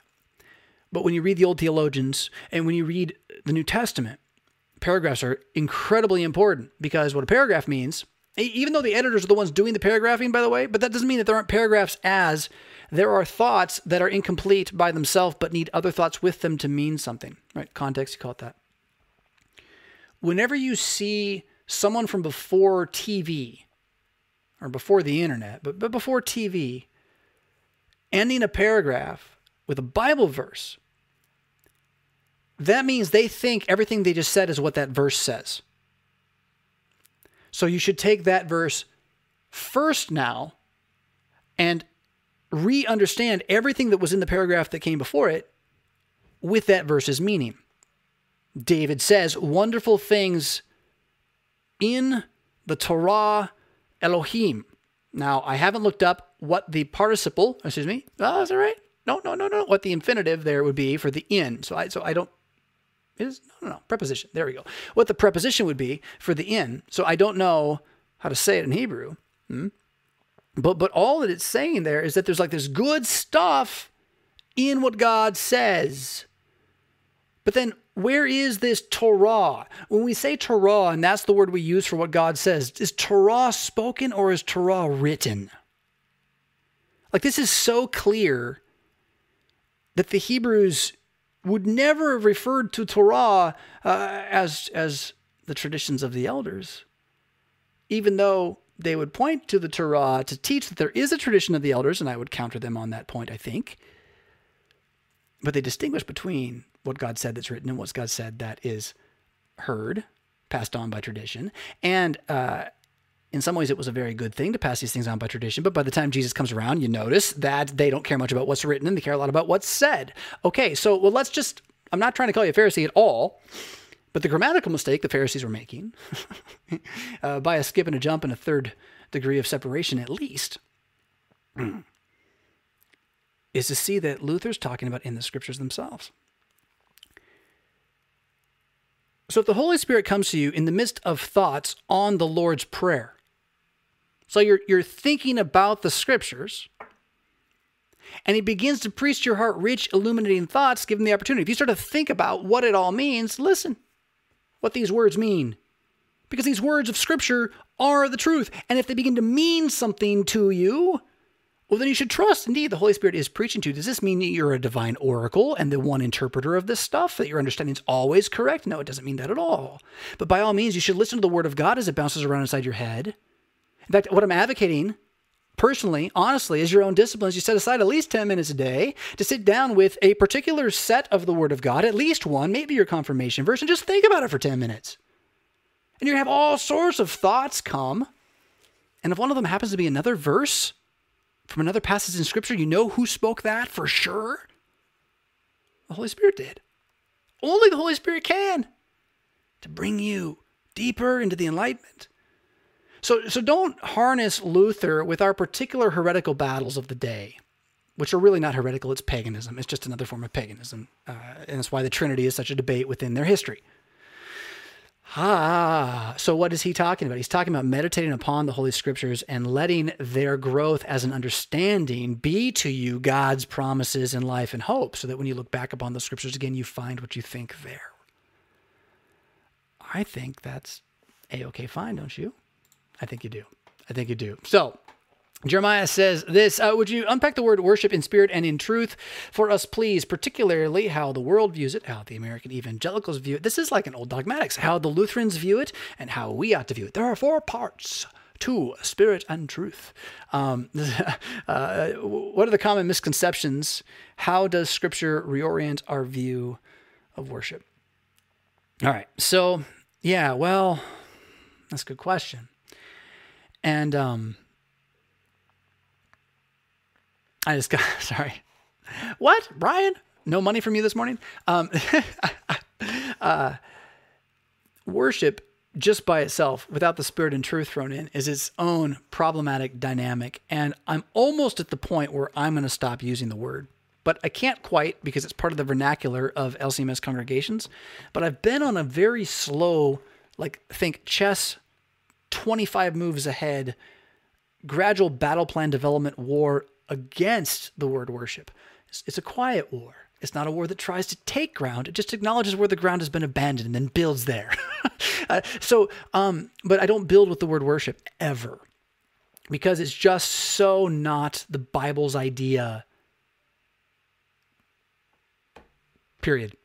I just leave it at that. There is something in the Bible that once upon a time we could have called worship and used the word rightly, but at this point in history and the development of the English language, again, I went to school to be a grammarian, and it's my opinion, but it's my professional opinion, with a BA at least, uh, and a master's in effectively philosophy. You know, uh, my, my, my professional opinion is that um, the word worship is gone to us. And if we want to recapture what it truly means to praise God, it won't be by having people come to worship Him.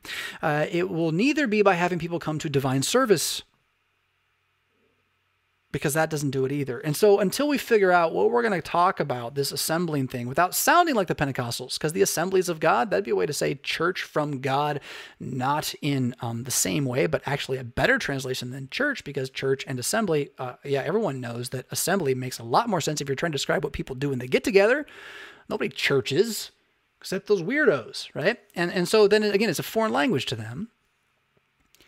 So how do we view worship? What is worship? Which one are we talking about in English before I answer the question? And we can't, you know. And in that way, then the, the word's not in the Bible the way I would have it. This is not uh, that you will worship in spirit and truth. I would I would say do theology if I wanted to be you know hoity-toity about it. You will they will do theology in spirit and truth. They will know God in spirit and truth. You will know God in spirit and truth. It's not really talking about worship per se. It's not really talking about when we get together for word and sacrament here at all. It really doesn't have any of the meaning. It has the life lived in faith. And in that way, that is the highest form of worship. And when we translate the praise of God that way, right? But again, worship's just been so confused to be more, more than praise and yet all that praise is. Like it, when you go to praise and worship, like it's all praise and worship, right? Like, like, like it's uh, the same thing. And so you don't have any of the rest of life. I would contend that uh, when when was it mom who before was talking about the struggle with prayer, or was it somebody else? That's worship. If you're going to talk about the, the meat, right, salutary praise of God in your daily life. as opposed to having to go somewhere, put on clothes, give money in a plate, uh, sing on time and on tune, you know, follow response, turn it to yawn, listen to the guy, you know, um, that's not worship. Worship's believing. The only people on Sunday morning worshiping are those who are believing what's being said and saying it because it's true, like they believe it. Thanks for the super chat. By the way, Ardith does what Bryan Wolfmueller could not do on his behalf and gives me a super chat so that Bryan can say that little pamphlet, I mean, the spell book from Northwestern Publishing House is great. Ardith says, uh, very helpful. Thank you so uh, much uh, to that. So, um, cool stuff, beans and whatnot. Cool beans and stuff? Yes. So, let me then answer your question in brief. We're going more than two hours today. Um, let me answer your question in brief with the first definition, meaning, so, so, so to worship means to um to come into the presence of a God by means of obeisance to him in order to receive from him on the basis of what you bring which we don't do as Christians ever. But it's what the world does it's what the word kind of means even for Christians now hence my quiet war against it uh, how does the world view it? I just said how the world views it. It is obeisance to a power which you must serve to be blessed by. And so if my God is Wayland the Smith, mechanic of all mechanics, engineer of all engineers, scientist of all scientists, and I worship him because I believe in science, oh, then I pay obeisance to him and believe I will be rewarded. Explains a lot, I think. Um, that's how the world views it. How American evangelicals view it the same way, unfortunately. And so they're trapped worshiping their God as if he were one of the others. And they're even out there trying to convince people he's just as cool as the club. He can be in the club too of world religions and all that kind of stuff. Sarah T says, Thank you with a super chat. Appreciate it so much, Sarah. Uh, how the Lutherans view it. So, again, yeah, so we don't. We don't have a way to view it anymore because our transition out of German, sadly, I mean, why didn't we have more translations sooner? What was the Pentecostal mission biblically spoken of that didn't happen in the Reformation times? Why didn't we send people to, to you know, when the Romans were to the Indians? We can ask all those questions. But the result is that we're stuck with, you know, all of our 500 years of thinking about gods in German. And now I and you mostly don't speak it or know it, but we're stuck with sort of what they did to distinguish and understand the categories. And so the categories we have are what I said earlier, um, uh, divine service, which is the Mass, is a far more succinct way to say it, but we don't like that word because it sounds Catholic. We do say the Mass in the confession, so I don't have a problem with it. Um, uh, the Mass uh, is the coming of God to us to give us things we don't deserve because He loves us on account of what Jesus has done for us, dying and rising. In fact, it is what Jesus has done for us, dying and rising, that is the very thing being given as a food for immortality. That is the divine God serving service us uh, like a waiter would, like a guy who would wrap a cloth around his uh, his waist and wash your feet. Right? Um, I, I must have washed all of you, or you have no part. Take and eat, all that kind of stuff. Same evening, mind you, um, all that going on. So that's that's one of the ways. That's the thing that we would call religion. And so when, when I say the other thing is the world's worship, yes, that is our worship, but our worship isn't worship. It isn't what we bring to God to get from Him. It's what God is just doing to us, undeservedly so, which is magisterially, both synonymous meanings of that, uh, uh phenomenal, pondersome, earth shattering, like literally more than once, life changing all the time every morning even. That's just the divine service part. And then we actually have a word, we, we might call it a praise, that would refer to a song specifically, just a song uh, which seeks to shout about the goodness of God. We also have other songs that are not praise. We have laments, and laments are songs that mourn personal sin, or or per se um, uh, a past sadness and, and and seeking comfort in the gospel. I mean, the psalms are just filled with this kind of stuff. So, so that word of, of, of singing to God, right? Um, praise. Uh, we do have that word, but see, again, praise tied to worship for most people is still tied to the idea that it's something you're bringing to God to get something from God. Your obeisance to this holy power. And here's what I got to do I got to sing in harmony at the third stanza just right. And oh, there I feel him. Ah. Uh, hippies? I mean, really? You know? Uh, I had the thought. I won't do it, I promise. I, I really promise. I had the thought. You know what? I mean, if we ever get the Lord's Supper back, and I was, I would have to be a charlatan. Okay. So this whole thing, this whole little inner monologue here is the charlatan part. Don't, don't take this as what I would do, but it was like, oh, someone could do that. That would work. Right? That, that was the whole thing. It was like a mechanical thought. If we ever get the Lord's Supper back here in Illinois, where um, cannabis is legal, you could microdose your whole congregation so they left the Lord's Supper every week with a low level but non noticeable high, and they would all think it was God. And some evangelical's going to figure this out. Watch, I'm not parodying this. Why? Because they think you have to feel it. They don't think it's enough just to get the bread and wine, right? They view worship as a work they must participate in in order for it to be of benefit to them. And they've polluted even the word praise with that kind of nonsense.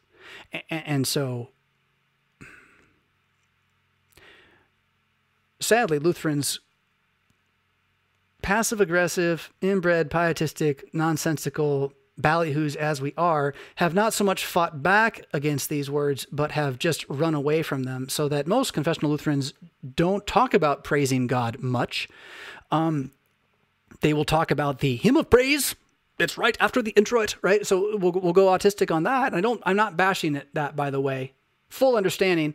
Um, we should maybe think about though, pastors. Are we often think about it? Check it. It may not be the thing, but it might be the spectrum, and it may not be the spectrum, but it might be like how we behave as the LCMS to each other and to other people. And we should really watch ourselves on that one, guys. I'm talking to pastors on that one. Check it how you treat people. How do they hear you? We will talk about the hymn of praise so we can teach you how we use the word praise. But uh, sadly, again, the devil's ploy has worked on us. And do we just spontaneously praise? No, I, I will confess, I found it quite odd when my wife began adopting. Oh, Bryan's going to love it. Uh, when my wife began adopting Bryan's idea that we should say, praise the Lord, or thanks be to God, or Alleluia more often in life and just try to say it when good things happen. And she began doing it. I thought, that's kind of odd at first but then it, it's it's caught on in the household, and um, the idea that we would just praise God randomly, right, without having to get something for it, or maybe because we already got something. huh? So whereas the evangelical world goes to praise and worship in order to get something, the Lutherans come praising because they already have something, and then they're given more. It sounds like a parable. Go find it.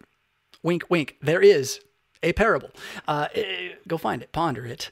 Uh, Ryan uh, comes in with super chat. Uh, says, "So thankful for the myriad ways the Hound of Heaven brings His word into my life, even as I frustratingly busy myself trying to build damnation like a beaver." Yes, right. I feel that one. Um, thank you for you and your work here. Uh, appreciate that so much, Ryan. Um, good to see your name again as well. So I think, you know, how do we view this worship phenomena and problem? I, I don't have an answer to this one yet, and I won't, I think, until I have a better word for closed communion. And whenever I figure out what I can just shout about fearlessly as closed communion, then we'll be able to roll from there into uh, this worship in spirit and truth thing, which is about your actual physical connection to the risen man, Jesus Christ, shared with me when we feast together at that one location so that we are his presence in this place, walking out of there. Yeah? And then to believe that that is light and salt for the enlightenment and purification of the entire world while we wait for the return that will show it to all be like visibly true as well as just spiritually inspirational.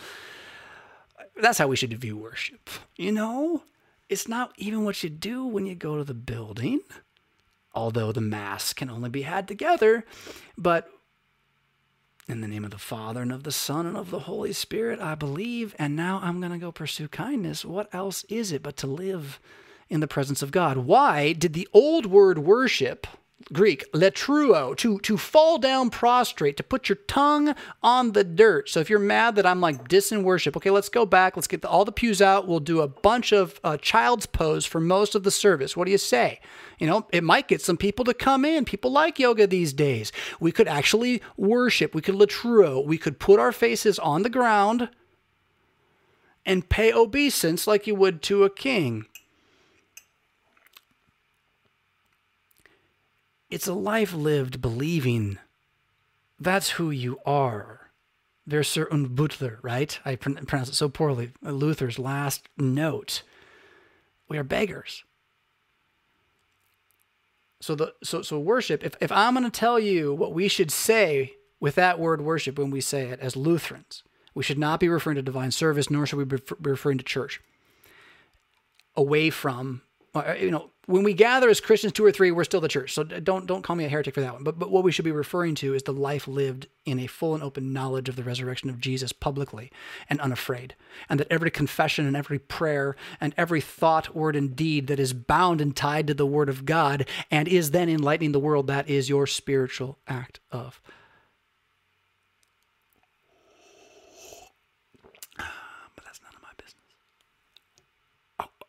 let the reader understand that one as well. Thank you, Jeremiah, for the question.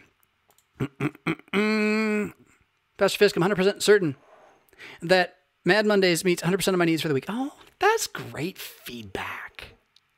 Yay. Choice pickings indeed. Well, you got to thank Frisbee the Hand and the Shadow Broker for all that they're doing. I am but the cream, the icing on that marvelous cake that is Mad Mondays. If you haven't signed up, you can in the links below to come out every Monday and give you everything you need except your dose of Wednesday whatnot. But if you need that, we all know you got bigger problems. So, um, uh, Bryan, uh, God be praised for those who can find their way through Wednesday, whatnot. Mad Mondays is mine. Thanks for the feedback on it. Um, on Good Friday, uh, Tammy says, you and your family have been in my prayers. May God strengthen you and bless you as you serve in such extraordinary times. Thank you. Appreciate it. Uh, many pastors have found themselves in such unique situations, yet He remains. His word is with us. Every one of us is the game, right? Ah, he just changed the code on us, and it wasn't so bad, really if you think about the things that matter. And um, heck, you get a second life. Why not have fun with this one, right? I, you know, you're you're a warrior in Zion's army. Um, thank you for the prayers. I, I believe it. You know, um, we're here waiting on the Lord. Thanks for waiting with us. Our Easter Sunday, uh, I once heard a pastor say that when we die, it means our sin has caught up to us. Well, that's fine. It's pithy. Uh, I would. We need to distinguish between dogma and poetry. Okay. Um, now, now the Psalms are mo- more dogma than dogma, right? and they're still poetry. But by and large, um, poetic license is is the ability to say something with the truth that doesn't necessarily have to always mean that truth. What dogma does as a confession, when you look at like our confessions, it's not that it's just they happen to write this. They tried to find ways to say it that everybody could agree to. They could all say the same thing. Like it's hard to say, well, that poem means this. And we're all like, yep, absolutely, that's what it means. So, dogma is the church's history of writing down and pruning long enough that something got through that a lot of people could say, oh, that one's all right right there. Uh, small catechism, Augsburg Confession, that's kind of what these things are to us. Um, so, uh, with that, as a total tangent, uh, with that, you heard a pastor say when we die, it means our sin is cut up to us. I wouldn't want that phrase in our confessions. Okay? Because you could really do some damage with this phrase accidentally. But in like a really esoteric or um, you could think of it like as in a mystical or a magical way. Uh, it's kind of like we all got given a poison at conception, and the poison's got a ticking clock on it, and and it's it's like this micro magic you know, nanobots that when the clock ticks off and, and whatever sets the clock off, it ticks off. It's like the fates cutting the string, right? Off they go and they decide, okay, right now, heart attack right now, we're going to start this cancer here, whatever it is. They go and they start that whole thing. You know, that, that, that, that bomb goes off, that sin bomb of being descended from Adam. God says, now's the time. Clip, there it goes. Um, Can you see that as our sin catching up to us? Yes. But what I would hate for anybody to do is to think it's a result of their actual individual sins, that by doing something different, they could have lived longer or better, because that's just a lie. Really, at the end of the day, it's all a gift from God. And should you try to live longer and better? Yes. But when you get to the end, are you allowed to rest on that? No. Remember Patat Joshua? Yeah, yeah, yeah. Um, not your own Tishain. Yeah. Uh, or, or, no, no. Tishain, not al. Uh, your understanding. Right. So, um, don't read too much into the phrase, and it's fine. It's quirky. Uh, yeah, death. The wages of sin is death. So it's straight up that. Uh, hello, Pastor Fisk. I want to send a quick message to you. To you, thank you for the laughs today. You're welcome. My child, who is always oh, comedy. Did we say comedy? My child, who is always homeschooled, gets stuck doing the same work he was pre-virus, sat trying to do his written math work while I kept snickering across the table. Anyhow, my real reason for shooting a reply is to thank you for Without Flesh. Oh, you're welcome. Thank you for thanking me, or just reading it to begin with. My book, Without Flesh, available wherever. Wait, Amazon. Yeah, yeah. I'm about halfway through the book. It's been an incredible gift. Good. Uh, I, I feel I learned so much when I read Echo, and this book is equally excellent. Good. Uh, both have been an enormous help for me, and I have, uh, as I work through the catechism with Aiden as well, I am excited to share with him what I'm learning when we sit down for that part of our lessons. Grace to you from Branson. Um, yeah, awesome. Love it. That's why they're there. Uh, I wrote them because I read things that I thought everyone needed to read, and I thought not everyone's going to go to seminary and learn to read legalese, you know, the special jargon. Um, so let's put it out there. And if it's hitting you, it's because it hit me. So, yeah, God bless you as it hits you. Uh, dear Pastor Fisk, dust coming alive in words on pages is an answer to prayer, which shall continue for you, your hand, the Lord's will be done. Uh, the blurb, this is that first bit of dust from the back end of the newsletter from a couple of weeks ago now. The blurb is impressive. The last three lines especially get the reader's brain firing, wondering who are we and what compels them to say, not today. I could guess, but I am keen for the story to tell me. I have never experienced an aurora, but imagine it to be awful, taking one upwards out of the awfulness of this ugly world, which at present is wounding my soul, making it weep, like John Lennon's guitar, or Rev Fisk doing poetic comedy with theology in the middle of reading your letter. How embarrassing is that? Anyway, here's a very short review of a book I have not yet read. From the first impressions, this is Fisk's Dusk is a brave read. I love this. This is great. Uh, he takes us into a dystopian world that may be more like ours than we dare see. Uh, eagerly waiting for more, Lynn. Cool. And hopefully you've seen by now uh, 1.1, first chapter, really. Uh, came out last uh, Monday as the back end of the newsletter. Uh, chapter two set. It's ready to go. Short chapters, but uh, having a blast with this. This is a lifelong dream. So I'm glad it's something that you're finding value out of as well.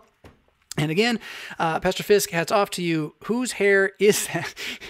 the one of the, the meme, if you saw the meme, someone uh, talked about, you know, I'm, I'm letting my hair grow. My son's doing it. He's way ahead of me. So if, if my son's going to have long hair, I'm going to have long hair with him. I'm going to do it as kind of a hangover, uh, mohawk, top knot, not sure what else yet kind of thing.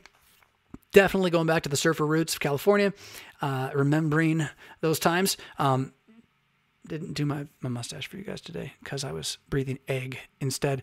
Um, so in making fun of that or, or being aware of just I'm wearing the hat because it's just a mess right now.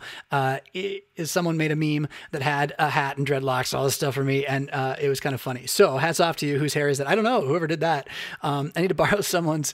Uh, uh all I grow in is a clown's. Oh, well, actually, that's kind of in if you do it right. Like my favorite thing is when I wake up in the morning and it's got the leftover. It's like got this really thin hair. I mean, it's not. It's like it's like not thin like it's going away, but it's like fine.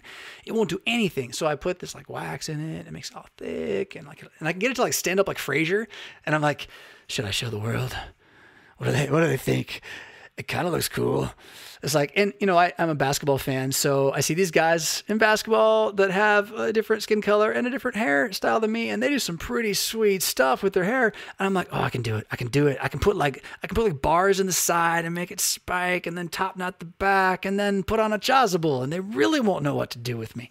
But for the moment, I'm just wearing a hat and I'm glad you got some love out of it. I'm glad you're aspiring to the wizardry level as well. Learn your, well, yeah, learn your first spell. Harry, where's your wand? Where's your wand, Harry? Uh, wait on the Lord. That's all I can do. And you might as well smile while you do it. Yeah. Uh, patience. Amen. Amen. Uh, pursue kindness requires patience, if I'm not mistaken. Uh, there's another to see us through. That'd be our Lord. Uh, my husband's getting tested today God's will be done. Yeah. And forgive us our trespasses. Deliver us from evil. Amen. Yeah. Uh, da, da, da. I am he who will sustain you. Amen. My purpose will stand and I will do all that I please. Isaiah 46. Amen. Learning to love space like outer space. I love your team's work too. Yeah, I love my team's work. Pray, children, for the team that is the Mad Mondays team that they never go away because as soon as one of those beautiful people slips up, it's all coming crumbling down as a house of cards built upon the goodwill created by hope in the midst of the muck. This ain't me. This ain't you. This is us. This is Christianity. This is mad Christianity. They used to call it Lutheranism. Uh, glad to have you on board. Hey, I have ignored the sidebar. I apologize, except for the super chats. But of course, you know someone's going to be going through with a fine tooth comb. That'd be Frisbee the Hand. Pull out the stuff that well, maybe needs to be asked, answered in a little more theology for next time.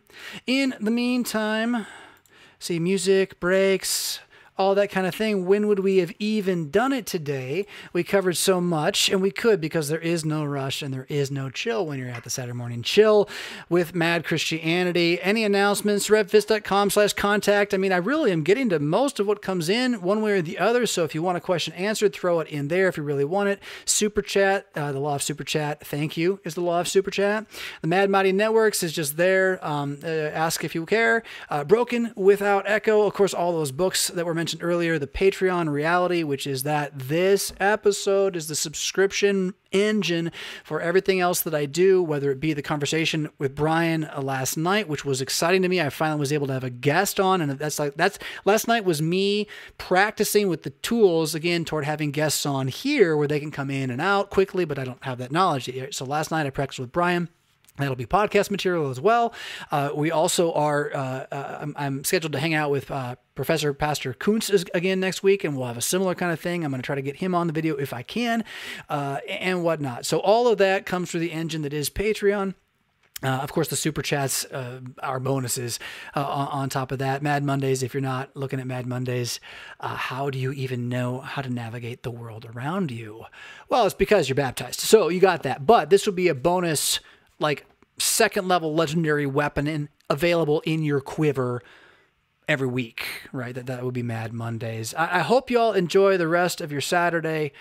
I'm going to endeavor, well, it's sunny out there. I'm going to endeavor to enjoy the outside. Got to take a walk with my family because I didn't yesterday because I was, I hate this. This is, this is the other world. This is the Matrix. I was too busy. What does that mean? Now, granted, I was doing the show with Bryan, so uh, understandable timing, but still, to make sure I get that walk in today, I'm gonna chat with my kids about the proverb I put on their mirror. I'm loving that project. Um, I'm going to probably play a video game. I may read a book. I'm building a cube. If you're an MGT fan, I had a cube and I realized, man, you were doing that wrong. And this next one, let's just say post COVID, if you ever are able to find I don't know. We'll make a game of it. I'll make a game where you can win a game of cube with me. Somehow. That'd be fun. Four winners. That'd be interesting. What would happen? All that said, if you didn't know what cube is, don't, ma- don't matter, but Magic the Gathering fun card game. Going to maybe do that today. Definitely going to continue talking with my beloved who has been such a treasure through all of this. If you have one of those at home, tell them so. Let them know that without them, this chaos would be more than you could bear.